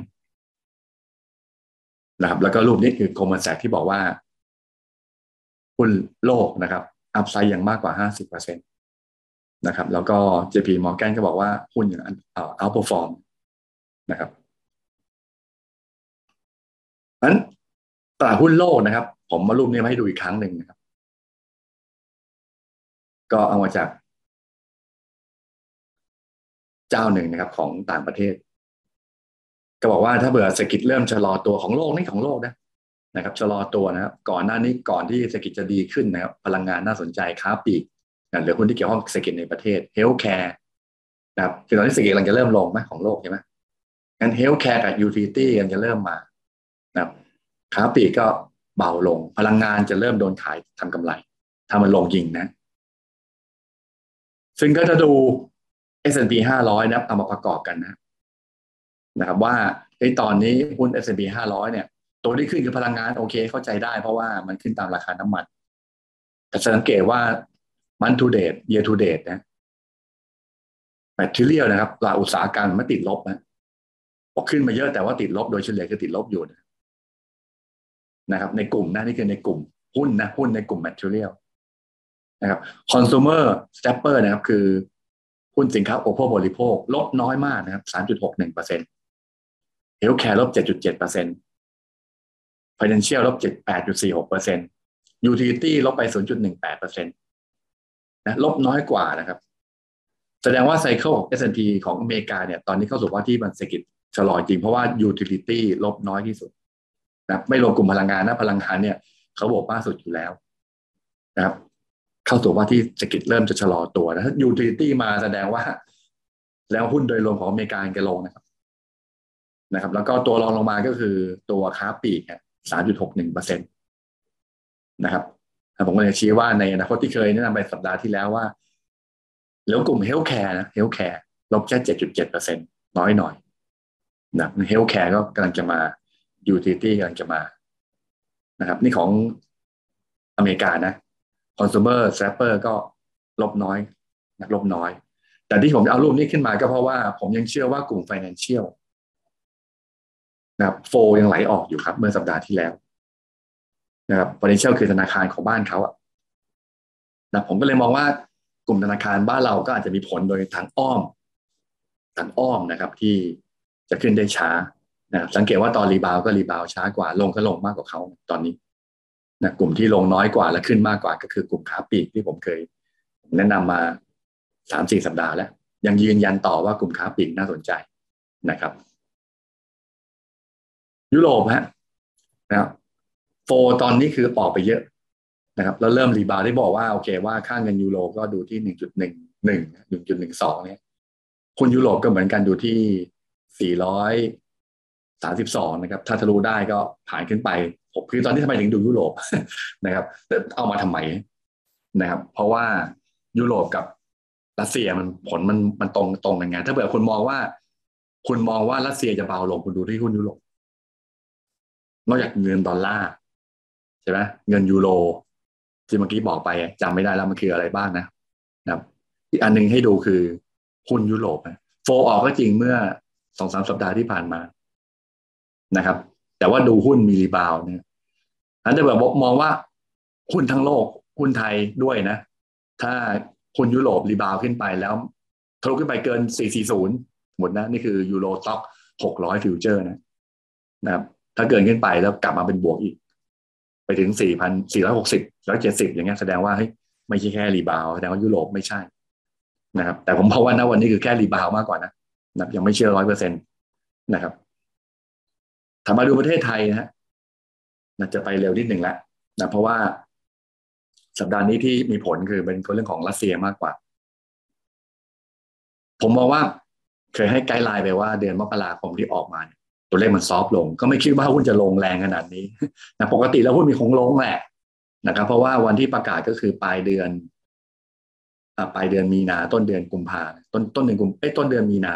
ต้นเดือนมีนาที่ประกาศของเดือนมกราคมนะสังเกตว่าตัวเลขเศรษฐกิจมันชะลอลงอยู่แล้วนะครับหุ้นคงไปยากอะที่เคยเล่าให้ฟังเนี่ยหุ้นคงไปยาก แต่มันโดนได้ดอกอีกแล้วเสียอีกด้วยก็เลยสองเด้งนะครับ แต่เดือนกุมภานะครับ ผมคิดว่าน่าจะออกมาดีจากการสำรวจของผู้ประกอบการของของแบงก์ชาตินะครับ ที่ภาคการผลิตก็ดีขึ้น การค้าก็เริ่มดีขึ้นกว่าเดือนมกราคมที่ผ่านมานะครับตัวเลขเพียไม้ภาคการผลิตทำนิวไฮสูงสุดเป็นประวัติการอีกแล้วนะเดือนกุมภานะครับ ภาคการผลิตภาคการบริโภค แล้วก็ดัชนีความเชื่อมั่นของผู้ประกอบการค้าปลีกเดือนกุมภาเดือนกุมภานะ มกรามันลงนะอันตัวเลขของโดยรวมก็เลยลง ตอนนี้คือเดือนกุมภาเนี่ยเริ่มเพิ่มขึ้นนะนะแต่ตัวที่มันลงของค้าปลีกนะครับ ก็คือร้านสะดวกซื้อนะครับร้านสะดวกซื้อก็เฉยๆไปก่อนแล้วกันนะ เพราะว่า index ของเขาลงนะความมั่นใจลดลงแต่ไฮเปอร์มาร์เก็ตซูเปอร์มาร์เก็ตร้านอาหารห้างสรรพสินค้าขึ้นหมดเลยหนักขึ้นหมดเลย แล้วก็ยอดขายต่อสาขานะด้านขวามือนะเดือนกุมภานะ ทุกจังหวัด จะเป็นภาคใต้นะนะครับควาหรือทุกจังหวัดนะครับ ทั้งกรทมทั้งภาคกลางทั้งภาคเหนือภาคตะวันออกเฉียงเหนือนะครับ ดูความมั่นใจปัจจุบันกับความมั่นใจของสามเดือนข้างหน้าขึ้นทั้งหมด แต่มีภาคใต้นะครับ ความมั่นใจของปัจจุบันเนี่ยขึ้น แต่ความมั่นใจของสามเดือนข้างหน้า ลงนิดนึงแต่ตัวเลขรวมเนี่ย ของยอดขายต่อสาขาของค้าปลีกเนี่ย ขึ้นหมดเลย เริ่มขึ้นเนี่ยเริ่มลงมาเดือนมกรากุมภาเพิ่มขึ้น นั้น indicator นี้บอกว่าหุ้นในกลุ่มค้าปลีกน่าสนใจมาก ยกเว้นร้าน ร้านสะดวกซื้อ สีส้มนะครับท่านคงดูฮะว่าผมผมแสดงว่าคนที่เกี่ยวข้องร้านสะดวกซื้ออาจจะไม่ขึ้นนะครับ แต่ค้าปลีกอื่น ๆ เนี่ยน่าจะน่าจะมาหมด ยังมาอยู่นะเพราะว่าตัวเลขเศรษฐกิจไทยเดือนกุมภานะครับ นะครับน่าจะประกาศปลายเดือนมีนาจนถึงต้นเดือนเมษาก็แสดงว่าหุ้นไทยในเชิงของเกี่ยวข้องกับเศรษฐกิจของประเทศไทยนะผมคิดว่าปลายเดือนนี้ หุ้นไทยจะกลับมาอีกครั้งหนึ่งนะจนถึงต้นเดือนเมษานะครับ จากตัวเลขเศรษฐกิจไทยที่น่าจะออกมาเดือนกุมภาที่น่าจะออกมารีบาวจากเดือน มกราคมที่ผ่านมานะครับแต่มาแต่ว่าคนกังวลเงินเฟ้อนิดหนึ่ง นะครับ ก็มีโอกาสที่จะปรับขึ้นนะนะครับ เพราะว่าเงินเฟ้อเดือนกุมภาอยู่ที่ 5.28เปอร์เซ็นตนะครับประมาณการเดินของแบงก์ชาติบอกว่าเงินเฟ้อบวกพลังงานลงนะฮะก็ไม่แน่ใจว่าเดี๋ยวประกาศตัวเลขเศรษฐกิจไทยเดือนกุมภาก็คืออ่าปลายเดือนมีนาจนถึงต้นเดือนเมษาเนี่ยเขาจะประกาศขึ้นหรือเปล่านะนะลองติดตามกันต่อนะครับ แต่ณวันนี้นี่ของเดิมนะครับคือยังประมาณการลงนะก็ตอนนี้คนไม่ค่อย คือถ้าราคาน้ำมันลงผมก็เชื่อว่าอย่างที่เมื่อกี้คาดการณ์นะครับเงินเฟ้อคงลงตามไปด้วย แต่ว่าผลกระทบเมื่อกี้บอกแล้วการคาดการณ์ขึ้นดอกเบี้ยของไทย น่าจะเป็นมีนาคมปีหน้านะเพราะนั้นเรื่องของเงินเฟ้ออาจจะไม่ใช่เป็นตอนนี้คือเป็นประเด็นนะเพราะว่าทุกคนบอกว่าเงินเฟ้อไทยไม่เยอะนะครับ แต่ว่าประกาศเดือนกุมภามันสูงเฉยเลย คือนอกจากประกาศตัวเลขเศรษฐกิจไทยที่เดือนกุมภาที่ชะลอตัวแล้วเงินเฟ้อมันเพิ่มขึ้นด้วยนะครับ โฟเลยไหลออกไปก่อนเนี่ยเงินบาทเลยอ่อนค่าเลยหุ้นไทยเลยตกหนักหน่อย ตกหนักกว่าชาวบ้านเขาด้วยมีบางวันนะครับ แต่ตอนนี้คือพอตั้งสติได้แล้วก็ลองดูว่าเงินเฟ้อเป็นยังไงนะครับ ถัดไปก็ต้องติดตามนะแบงค์ชาติประกาศตัวเลขเศรษฐกิจรอบนี้ต้องดูว่าแบงค์ชาติคิดยังไงนะกับเงินเฟ้อหรือกับตัวเลขเศรษฐกิจนะเพราะว่ามอง GDP ไทยปีนี้ของสภาพัฒน์มองไว้ที่ 3.5ถึง4.5เปอร์เซ็นเงินเฟ้อมองไว้ที่ 1.5ถึง2.5เปอร์เซ็นปีนี้นะนะครับ ของแบงค์ชาติมอง 3.4 เศรษฐกิจนะ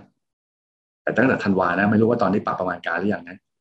นะครับ ผมผมหาตัวเลขไม่เจอนะครับผมบอกสามจุดหกแล้วอะไรเงี้ยนะครับ ถ้าเป็นสามจุดหกนะครับ หรือสามจุดสี่แล้วแต่ แต่ปีหน้าเขามองมากขึ้นมากกว่านั้นนะครับนะเงินเฟ้อก็อันนี้ไม่มีนะ ก็แสดงว่าตอนนี้มีโอกาสปรับประมาณการตัวเลข GDP ไทย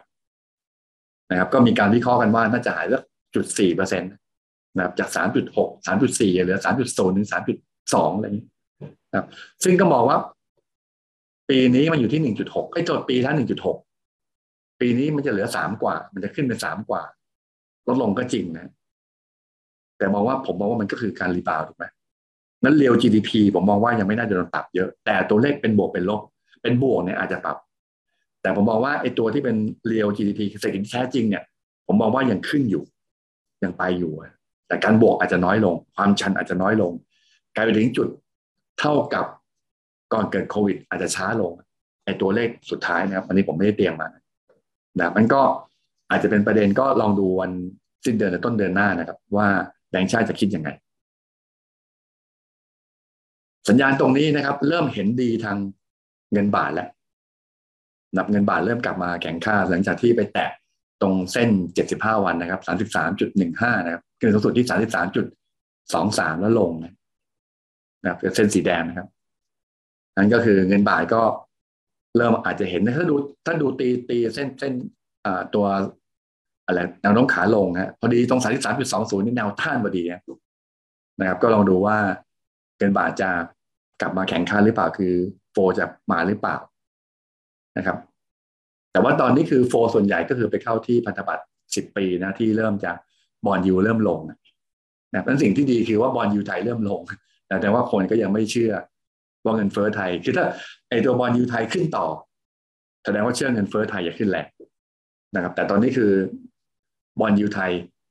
ลงฮะจาก 2.2 ตอนนี้เหลือ 2.1 แสดงว่าความเชื่อมเงินเฟ้อว่าจะว่าจะปรับขึ้นอย่างรุนแรงเนี่ย ในสายตาของนักลงทุนที่เป็นพันธบัตรนะมองว่าไม่ขึ้นไม่เยอะนะก็ลองดูว่าโฟจะคือณวันเนี้ยผมมองว่ามันอาจจะ เงินบาทอาจจะอ่อนค่าไอ้แข็งค่าแข็งค่าลงมาเป็นไปได้นะครับหน้าหุ้นน่าจะขึ้นไปได้ต่อ ก็จบกับภาพรวมนะครับ ขอบคุณนะครับ ลูกชายนะครับ พบรักกาแฟนะครับ แล้วก็ถ้าสนใจอยากสั่งซื้อเมล็ดกาแฟก็ add พบรักคอฟฟี่นะครับไลน์นะครับ หรือว่าดูเรียที่ Facebook พบรักกาแฟนะครับช่วงนี้ไม่มีโปรโมชั่นอะไรนะพอดีลูกชาย เปิดเป็นบริษัทแล้วนะครับ ก็เลยยุ่งอยู่ นะครับก็ต้องขอบคุณเขาด้วยนะครับที่ไลฟ์ผมนะครับหรือว่าโอเคท่านที่เป็นแฟน YouTube นะครับ ช่อง MI Channel นะครับ แล้วก็รายการลูกอยากรู้พ่ออยากตอบที่สอนหนังสือสไตล์ MI นะครับ เดี๋ยวจะกลับมาแล้วนะครับ ขอบคุณคุณอัศดาอีกครั้งหนึ่งนะครับ ที่โอ้โหแฟนคลับตัวโยงเลยนะ อายุแค่สามสิบกว่านะครับ ปกติแฟนคลับผมนี่ก็ส่วนใหญ่คนสาสิบกว่าเนี่ยไม่ค่อยชอบดูฟันเดเมนทัลไม่ค่อยชอบดูเศรษฐกิจ ไปดูเทคนิคมากกว่า ง่ายดีนะครับ แต่ว่าน้องอายุสาสิบกว่าก็ชอบเศรษฐกิจด้วยชอบ MI ก็ขอบคุณนะขอบคุณที่ที่เป็นแฟนคลับกันนะครับนะขอบคุณนะครับ เพราะว่าเป็นการวิเคราะห์ที่หลายคนบอกว่าติดตามแล้วมันมันค่อนข้างยากเข้าใจกันยากนะครับ แต่ว่าฟันเมนเจอร์เขาคิดอย่างนี้จริง ๆ นะครับ ก็ลองดูแล้วกันนะครับ ก็ดูไว้ไม่เสียหายนะนะครับ เพราะว่าคนที่อายุต่ำกว่าสี่สิบคือสาสิบห้านะครับลงมาส่วนใหญ่จะไม่ค่อยชอบวิเคราะห์แบบนี้ จะไปชอบสายเทรดนะครับจะไปชอบสายเทคนิคมากกว่านะครับ ก็ตอนผมผมอายุสามสิบกว่าผมก็ชอบเทคนิคนะนะไม่ใช่ยี่ผมยี่สิบกว่าผมชอบเทคนิคมากกว่าแต่สามสิบกว่าผมชอบฟันเดเมนทัลนะตอนนี้ห้าสิบกว่าก็เลยชอบทุกอย่างนะครับ แต่หลักมาอยู่ชอบวิเคราะห์ เศรษฐกิจมากกว่านะครับ หุ้นนะมีโอกาสปรับประมาณการกำไรลงนะครับ หลายคนบอกว่าทำไมหนึ่งห้าแปดศูนย์ถึงรับอยู่นะครับ เพราะเคยมีการประมาณการกำไรไว้ที่เก้าสิบสองบาทต่อหุ้นนะครับ EPS นะเก้าสิบสองบาทต่อหุ้นนะครับ ซึ่งเราหลักทรัพย์ยวนต้ามองไว้ที่สิบแปดจุดเจ็ดเท่าบน PE นะอยู่ที่พันเจ็ดร้อยี่สิบก็ไปแตะพันร้อยสิบพอดีเป๊ะเลยนะอินเด็กซ์ทาร์เก็ตนะแต่รอบนี้สมมติว่าผมเอาสิบแปดจุดเจ็ดเหมือนเดิมนะ คือ PE สิบแปดจุดเจ็ดเท่านะ นะครับแล้วก็เอากำไรอยู่ที่แปดสิบาทลงจากเก้าสิบสอยู่ที่แปดสิบห้านะครับ คูณกันแล้วอยู่ที่หนึ่งห้าแสดงว่าไอ้หนึ่งห้าเก้าศูนย์มันก็เลยรับอยู่ไอ้หนึ่งห้าแปดศูนย์ก็เลยรับอยู่ หรือว่ายังเก่งคือแปดสิบาทคือหนึ่งห้าห้าศูนะครับถึงห้าห้าศูนะครับ ตอนนี้มีโอกาสปรับลงนี่คือหน้าเก่านะ ผมเอาตัวของเก่ามาให้ดู ยังไม่ได้ปรับประมาณการ ซึ่งพวกนี้ถ้าใครเป็นแฟนคลับของหยวนต้าพวกนี้ออก paper ตัวนี้นะครับ ว่าผลกระทบกับราคาน้ำมัน สูงสูงทำผลต่อกำไรต่อหุ้นเป็นเท่าไหร่นะกำไรต่อหุ้นเป็นเท่าไหร่ก็คือ index target ก็จะบอกว่าควรจะเป็นเท่าไหร่เช่นเดียวกันนะครับ โอเค มาดูหุ้นแนะนำแล้วครับ นักหุ้นแนะนำนะดู SET Index ก่อนแล้วกัน SET Index นะครับ โดยรวมนะนะครับ ก็มาแตะที่บริเวณตรงแถวแถวนะครับถ้าดูแนวรับก็คือว่าจุดต่ำสุดยกขึ้นเรื่อยๆนะ คือ วันนั้นรุ่นอยู่เหมือนกันว่าหนึ่งห้าแปดศูนย์อย่าหลุดนะเพอถ้าหลุดนี่คือเทคนิคไม่ใช่ขาขึ้นแล้ว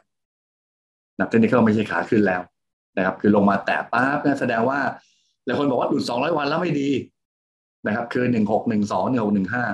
วันอังคารหลุดจริงๆนะคนก็เลยกลัวแต่โชคดีไม่หลุดเทนไลน์ขาขึ้นนะครับแล้วรีบาวขึ้นไปนะก็สกีไปที่เส้นสองร้อยวันนะครับหนึ่งหกหนึ่งสองนะครับ ยายามยืนให้ได้ แล้วก็ลุ้นเงินพรุ่งนี้นะครับ ว่าทะลุตรงเส้นสิบวันหรือยี่ห้าวันหรือเปล่าคือหนึ่งหกเจ็ดศูนย์นะมันกองกันสามเส้นนะหนึ่งหกหกหนึ่งหนึ่งหกเจ็ดศูนย์หนึ่งหกหกห้านะครับ ถ้าถ้าไม่ผ่านแถวแถวหนึ่งหกเจ็ดศูนย์ตัวกลมๆเนี่ยหนึ่งหกเจ็ดศูนย์แสดงว่าแค่ rebound นะครับเมื่อกี้บอกตัวแนวต้านแนวต้านแนวต้านของ dollar index ดอลลาร์ทางของยูโรอะไรพวกนี้นะครับ ผมจำไม่ได้แล้วคืออะไรตรงไหนนะครับพูดเสร็จก็ จำไม่ได้แล้วนะครับ แต่ว่า SET Index หนึ่งหกเจ็ดศูนย์นะฮะถ้าไม่ผ่านก็ก็แค่ขารีบาวแล้วครับนะถ้าผ่านได้ค่อยว่ากันแล้วกัน นะครับ ค่อยว่ากันนั้นหนึ่งหกเจ็ดศูนย์นั่งเฝ้ารอเลยผ่านไม่ผ่านนะฮะนะโกเออร์เลอร์มันกันไปไปพันเจ็ดอีกนะครับนำเล่นหกแปดศูนย์อะไรเงี้ยนะครับมันหกเจ็ดศูนย์พรุ่งนี้เป็นสกินแนวต้านหรือหนึ่งสัปดาห์ข้างหน้านะครับ แนวรับก็คือหนึ่งหกหนึ่งสองเส้นค่าเฉลี่ยสองร้อยวันนะครับ สังเกตว่าสัปดาห์นี้ผมบูทเทคนิคเกือบทุกอย่างนะนะครับไม่ได้ยากครับเทคนิคแต่ว่าไม่ค่อยได้พูดเท่าไหร่ วันนี้ก็เลยเทคนิคมากหน่อยเพราะว่ามันต้องจับจังหวะจริง ๆนะครับ กลุ่มแนะนำนะครับ อันนี้คือขาสู้ตาย สู้ตายเลยนะครับ กองแช่งน้ำมันนะนะผมคุยกับคุณพาดลกุลนั่นอันนะบอกว่า ถ้าแช่งน้ำมันลงเนี่ยผมวิเคราะห์น้ำมันแล้วลงเนี่ยกลุ่มไหนน่าสนใจนะแต่ถ้าผิดนะ หมายความว่า น้ำมันไม่ลง กลุ่มนี้ก็ตัวใครตัวมันแล้วครับ แต่ว่าถ้าเบิดน้ำมันลงจริงหุ้นกลุ่มนี้จะเป็นกลุ่มที่ขึ้นแรงเพราะว่าที่ผ่านมาลงแรงทันนะฮะกลุ่มนี้คือกลุ่มที่เสียประโยชน์จากราคาน้ำมันดังนั้นถ้าเกิดเราเชื่อว่าประเด็นยูเครนรัสเซียน่าจะเบาลง นะครับแล้วก็ fundamental ของเศรษฐกิจ fundamental ของราคาน้ำมันที่วิเคราะห์ไปเมื่อตอนต้นรายการเนี่ยเฮ้ยบอกว่าราคาน้ำมันจะลงนะนะครับ ถ้าผมวิเคราะห์ถูก ท่านก็ต้องซื้อกลุ่มที่เสียประโยชน์จากราคาน้ำมัน นะครับ ถ้าผมผิดนะครับ กลุ่มนี้จะลงแรงนะอันท่านกลุ่มกล้าได้กล้าเสีย ให้ซื้อกลุ่มนี้ ตัวนี้ ซึ่งมีตัวไหนบ้างนะครับ นะครับ ซึ่งตัวไหนบ้าง หนึ่งก็คือปูนซีเมนไทย หลายคนถามว่าทำไมปูนซีเมนไทยลงหนักเหลือเกิน ก็เพราะว่าต้นทุนก็คือน้ำมันเป็นส่วนใหญ่นะแก๊สนะคืออะไรที่มีแก๊สกับน้ำมันเนี่ยเป็นต้นทุนเนี่ยจะลงหนัก แต่ท่านดูตรงนี้นะดูเทคนิคนะเมื่อกี้โอเคว่าถ้าน้ำมันลงจริงปูนใหญ่จะขึ้นนะนะถ้าท่านดูทางเทคนิคครับ ตอนนี้คือปูนใหญ่ปรับลงมาเนี่ย แล้วไม่ต่ำกว่าตรงนี้เห็นไหมคือที่ร้อยหกสิบ แล้วรีบาวยังรีบาวเล็กๆนะนะครับ แต่ตอนนี้คือถ้าสังเกตข้างล่างก็คือตัว MACD ยังไม่ทำโลใหม่ RSI ยังไม่ทำโลใหม่ สังเกตที่ผมตีเนี่ยเห็นไหมแสดงว่า divergent ทางบวกนะคือราคาปูนใหญ่ลง แต่ว่า MACD RSI ไม่ทำนิวโลมีโอกาสขึ้นครับนะอาจจะไปถึงเส้น 200 วันที่ 390 นะครับ หรือไฮเดือนก็คือ404นะครับ คือตัวที่หนึ่งครับปูนซีเมนไทย หรือว่าสู้ตายเลยทัสโกกับประเด็นเบเนซุเอลานะนะครับ ก็ลองดู TASCO ก็เหมือนกันนะแต่ว่า TASCO เป็นเรื่องปกติไม่มีไม่มีไม่มี divergence นะครับ ก็อาจจะ rebound ไปที่สิบแปดบาทห้าสิบนี่คือ TASCO เพราะเกี่ยวข้องกับอเมริกาที่จะไปคุยกับเวเนซุเอลานะ บางคนบอกทำไมเกี่ยวข้องกับเวเนซุเอลาผมไม่ขอวิเคราะห์ TASCO นะหมายถึงบอกพูดถึงเวเนซุเอลาท่านไม่อ่าน paper เองแล้วกันว่า น้ำมันส่วนใหญ่เขาเอามาจากเวเนซุเอลาสมัยก่อนนะนะครับถูกสั้นๆแค่นี้แล้วกันเดี๋ยวเสียเวลาท่านอื่นนะแล้วก็ FCGP นะครับ FCGP นะครับคล้ายกันนะครับ แต่เป็น divergence ธรรมดานะนะก็อาจจะมี rebound เหมือนกันนะครับ แล้วก็ตัวของบีกริมนะครับ ลงหนักเหลือเกินนะครับ แต่บีกริมเนี่ยข้อดีคือ divergence เหมือนกับปูนซีเมนต์ไทยเลย เห็นไหมราคาหุ้นทำ new low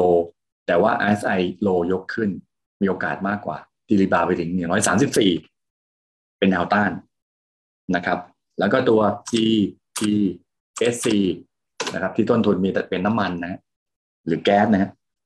นะครับ เป็น convergence ธรรมดาก็มี rebound นั่นแสดงว่าตัวที่เรามองว่าสู้ตายนะครับ กับประเด็นว่ามองว่าน้ำมันจะลงนะ ถ้าท่านสายน้ำมันจะลงนะนะครับท่านก็ซื้อ ถ้าตัวที่ divergence ด้วย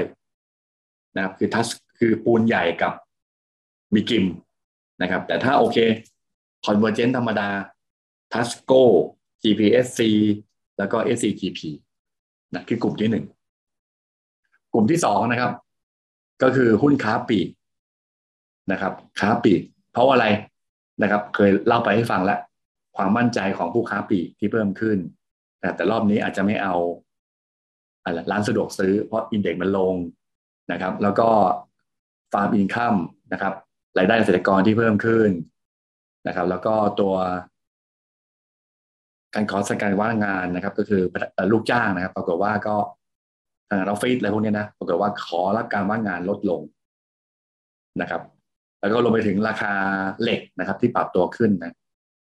นะครับ ไม่อยู่ในรูปนี้นะแสดงว่าค้าปีกนะโดยเฉพาะที่เกี่ยวข้องกับวัสดุก่อสร้าง จะดูน่าสนใจนะครับดูน่าสนใจก็คือหลายเด้งเลยเกษตรกรมีรายได้ที่เพิ่มขึ้น ความมั่นใจมาราคาเหล็กเพิ่มนะครับ หรือจะเป็นค้าปลีกปกติก็คือแมคโครนะครับวันนี้ขออนุญาตสัปดาห์นี้ขออนุญาตนำแค่สี่แค่สามตัวนะครับแมคโครดูโฮมแล้วก็โกลบอลถามว่าทำไมดูโฮมโกลบอลทำไมไม่โฮมโปรโฮมโปรไม่ค่อยไม่ได้ขายเหล็กนะว่าะผมเอาวัสดุก่อสร้างเข้ามาผสมผสานด้วยนะจากราคาเหล็กในตลาดโลกที่ปรับตัวขึ้นนะครับอันก็สามตัวแมคโครดูโฮมแล้วก็โกลบอลนะครับแมคโครก็แนะนำหลายสัปดาห์แล้วนะครับ หลายคนบอกว่าโอ้โห ทำไมถึงชอบเพราะผมชอบค้าปลีกมากรอบนี้ รอบยาวนะครับ แต่ว่าพอดีชนแนวต้านแล้วไม่ผ่านตรงสี่สิบสี่สิบสามบาทสิบสองห้าสิบได้ XD ไปนะฮะก็ถ้าชนผ่านตรงนี้ได้เมื่อไหร่ก็สี่สามบาทนี่ไปแล้วนับรอบที่แล้วคือสี่สามห้าสิบเพราะจองกันสี่สามห้าสิบนะจะได้ปันผลมานะครับ ก็ลองดูที่สี่สามบาทฮะสี่สามบาทนะทะลุได้ก็ไปนะครับ แต่รอบนี้ขึ้นไปสูงสุดที่เท่าไหร่ สี่สามเจ็ดห้านะเกือบทะลุสี่สามห้าสิบแต่ถ้าดูว่าดาวดาวเทนไลน์เป็นขาลงนะแต่ทะลุสี่สามเมื่อไหร่ตรงสองร้อยวันนะก็สี่สองห้าสิบสองร้อยวันนะก็เป็นแนวต้านนะถ้าทะลุได้ก็โอเคนะดูโฮมนะครับอ่าเป็นหุ้นที่ ชนะตลาดอย่างยิ่งเลยครับ หมายความว่าถ้าคุณเอาลูกหุ้นนะที่ได้ปันผลด้วย แล้วก็เอาลูกหุ้นด้วยนี่ราคาตรงนี้ adjust เฉพาะลูกหุ้นนะที่ได้หุ้นปันผลนะครับ ก็คือจริงแล้วใครถือดูโฮมพุธที่แล้วจนถึงพุธนี้กำไรนะฮะกำไรเยอะมากเลยนะครับ เพราะว่านี่คือกราฟที่เขา adjust มาเรียบร้อยแล้วนะครับยังให้ถือต่อนะมีโอกาสปรับตัวขึ้นเป็นที่ยี่บสี่บาทห้าสิบนะครับยี่สี่บาทห้าสิบนะครับ แล้วก็ตัว global นะครับ ที่มันดูโฮมโอเค ก่อนพูดไปข้ามไปคือดูโฮมเคยแนะนำไปว่า มันเกิด divergence ก่อนหน้านี้นะ ก็คือว่าทำจุดต่ำสุดใหม่เนี่ยแต่ว่า MACD RSI ทำ low ยกขึ้นทำให้เกิดราคาหุ้นขึ้นอะ ก็เหมือนเมื่อกี้เหมือนที่บอกไปหลายตัวมีและปูนใหญ่กับบีกริมคล้ายกัน นะครับ มันคือโกลบอลเมื่อสองสามสัปดาห์ที่แล้ว ในทางกราฟนะทางทางเทคนิคนะครับนะสพอดีดูโฮมนะ โกลบก็คล้ายกัน divergence เนี่ยเกิด low ใหม่ แต่ว่า RSI ยกขึ้นนะนะครับ แล้วก็ทะลุขึ้นมา แต่วันนี้คือ volume มาด้วยครับเห็นไหมขยับในวงล่าง volume ขยับขึ้นมาเรื่อยๆนั้นโกลบดูน่าสนใจอาจจะไปที่ high เดิมนะครับ ที่ยี่สามเจ็ดห้าวันนี้อาจจะขึ้นแรงนิดหนึ่งเพราะหลักทรัพย์หยวนต้าเราแนะนำกับโกลบกับดูโฮมนะโอเค อันนี้ของสายของกลุ่มอะไรค้าปลีกค้าปลีก ถัดมาก็คือกลุ่ม อุตสาหกรรมที่แนะนำก็คือนิคมอุตสาหกรรมและเครื่องดื่มดับถามว่าทำไมก็คือว่าผมมองว่าภาคการผลิตนะนะคือเรื่องของตัวเลข PMI ภาคการผลิตของไทยนะครับทำจุดสูงสุดเป็นประวัติการนะผมก็เลยคิดว่ากลุ่มนิคมอุตสาหกรรมกับเครื่องดื่มเนี่ยดูน่าสนใจ แต่เป็นเครื่องดื่มคือมันเกี่ยวข้องกับกลุ่มค้าปลีกด้วยแล้วก็แตะเฉพาะเครื่องดื่มแล้วกันนะครับาของเครื่องดื่มที่จะมีการผลิตเอาเป็นผู้ผลิตอะแล้วตอนนี้คือปรากฏว่าที่ผมพูดถึงตอนต้นรายการก็คือราคาอลูมิเนียมนะ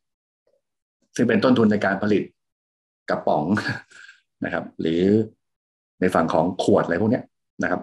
เริ่มคือเดิมคือไม่ค่อยขึ้น คือไอตัวดูโฮมโกลบอลนะแมคโครขึ้นได้ดีกว่านะครับเขาเป็นผู้ขาย แต่ผู้ผลิตขึ้นได้ช้ากว่า เพราะอะไรมีต้นทุนอยู่ นะครับเหมือนผู้ซีเมนไทยมีน้ำมันอยู่นะครับ ก็เหมือนผู้ผลิตเครื่องดื่มบ้านเราอะ มีต้นทุนเป็นอลูมิเนียมอยู่กระป๋องกระเป๋งอะไรเงี้ยนะนะครับ ก็เลยทำให้หุ้นเครื่องดื่มเลยขึ้นช้ากว่านะแต่ก็ยังชอบนะนะครับ คือตอนนี้ผมมองว่าคือถ้าเชื่อว่าราคาอลูมิเนียมจะปรับลงเนี่ยผมคิดว่าสายเครื่องดื่มคุณดูน่าสนใจนะมันก็สัปดาห์นี้ก็เลยเพิ่มเครื่องดื่มกันนิคมอุตสาหกรรมเข้ามานะครับนั้นเครื่องดื่มที่ที่ชอบนะฮะ ก็มีตัวคือเดิมเนี่ย ผมอาจจะมองคาราบาวเป็นตัวที่เฉยๆนะหรือชอบน้อยหน่อย ชอบโอสุตภามากกว่า แต่ว่าครั้งนี้ขอเป็นชอบคาราบาวมากกว่านะครับ เพราะว่าที่ผ่านมาเขาลงแรงนะครับ เพราะว่าตัวของต้นทุนของเขาก็คืออลูมิเนียมนะที่ไปทำกระป๋องเนี่ยเขาต้นทุนมันสูงฮะเพิ่มขึ้นนะครับ แต่ตอนนี้คือราคาอลูมิเนียมที่ตอนต้นรายการบอกว่าลง ก็เลยคิดว่าคาราบาว CBG น่าสนใจแต่คาราบาวเนี่ย สังเกตว่าฐานเขาเขาค่อนข้างดีนะนะครับที่ประมาณเท่าไหร่เก้าหกเก้าเจ็ดตรงเนี้ยนะครับแต่ว่าสามครั้งเนี่ยโอ้โห คือปกติสองครั้งก็หรูแล้วนะไดเวอร์เจนต์น่ะคือจุดต่ำสุดของ RSI เนี่ยของคาราบาวเนี่ย ยกขึ้นสามครั้งเลย แต่ว่าราคาหุ้นเนี่ย เอาแค่เท่าเดิมอะเก้าเจ็ดเนี่ยตรงนี้เก้าเจ็ดแล้ว นะครับนั้นเดวอเจนสามครั้งเนี่ยโอ้โหผมคิดว่าน่าซื้อมากนะครับแบบคาราบาวนะครับ ก็อาจจะถึงร้อยเก้าหรือร้อยสิบเจ็ดนะครับ ถ้าผ่านร้อยเก้ากับร้อยสิบเจ็ดนะครับ OSP มันธรรมดาไม่มีไม่ไม่ตื่นเต้นอะไร แต่พื้นฐาน OSP ดีกว่านะในเชิงของที่หลักสัปดาห์มอง แต่แนวต้านพอดีนะตีไว้แม่นนะตีของเก่าไว้นะตอนนี้ลงย่อมาแล้ว รีบาวขึ้นมาแล้ว ก็อาจจะกลับไปที่เดิมนะครับสามแปดห้าสิบนะครับ แล้วก็อิชิ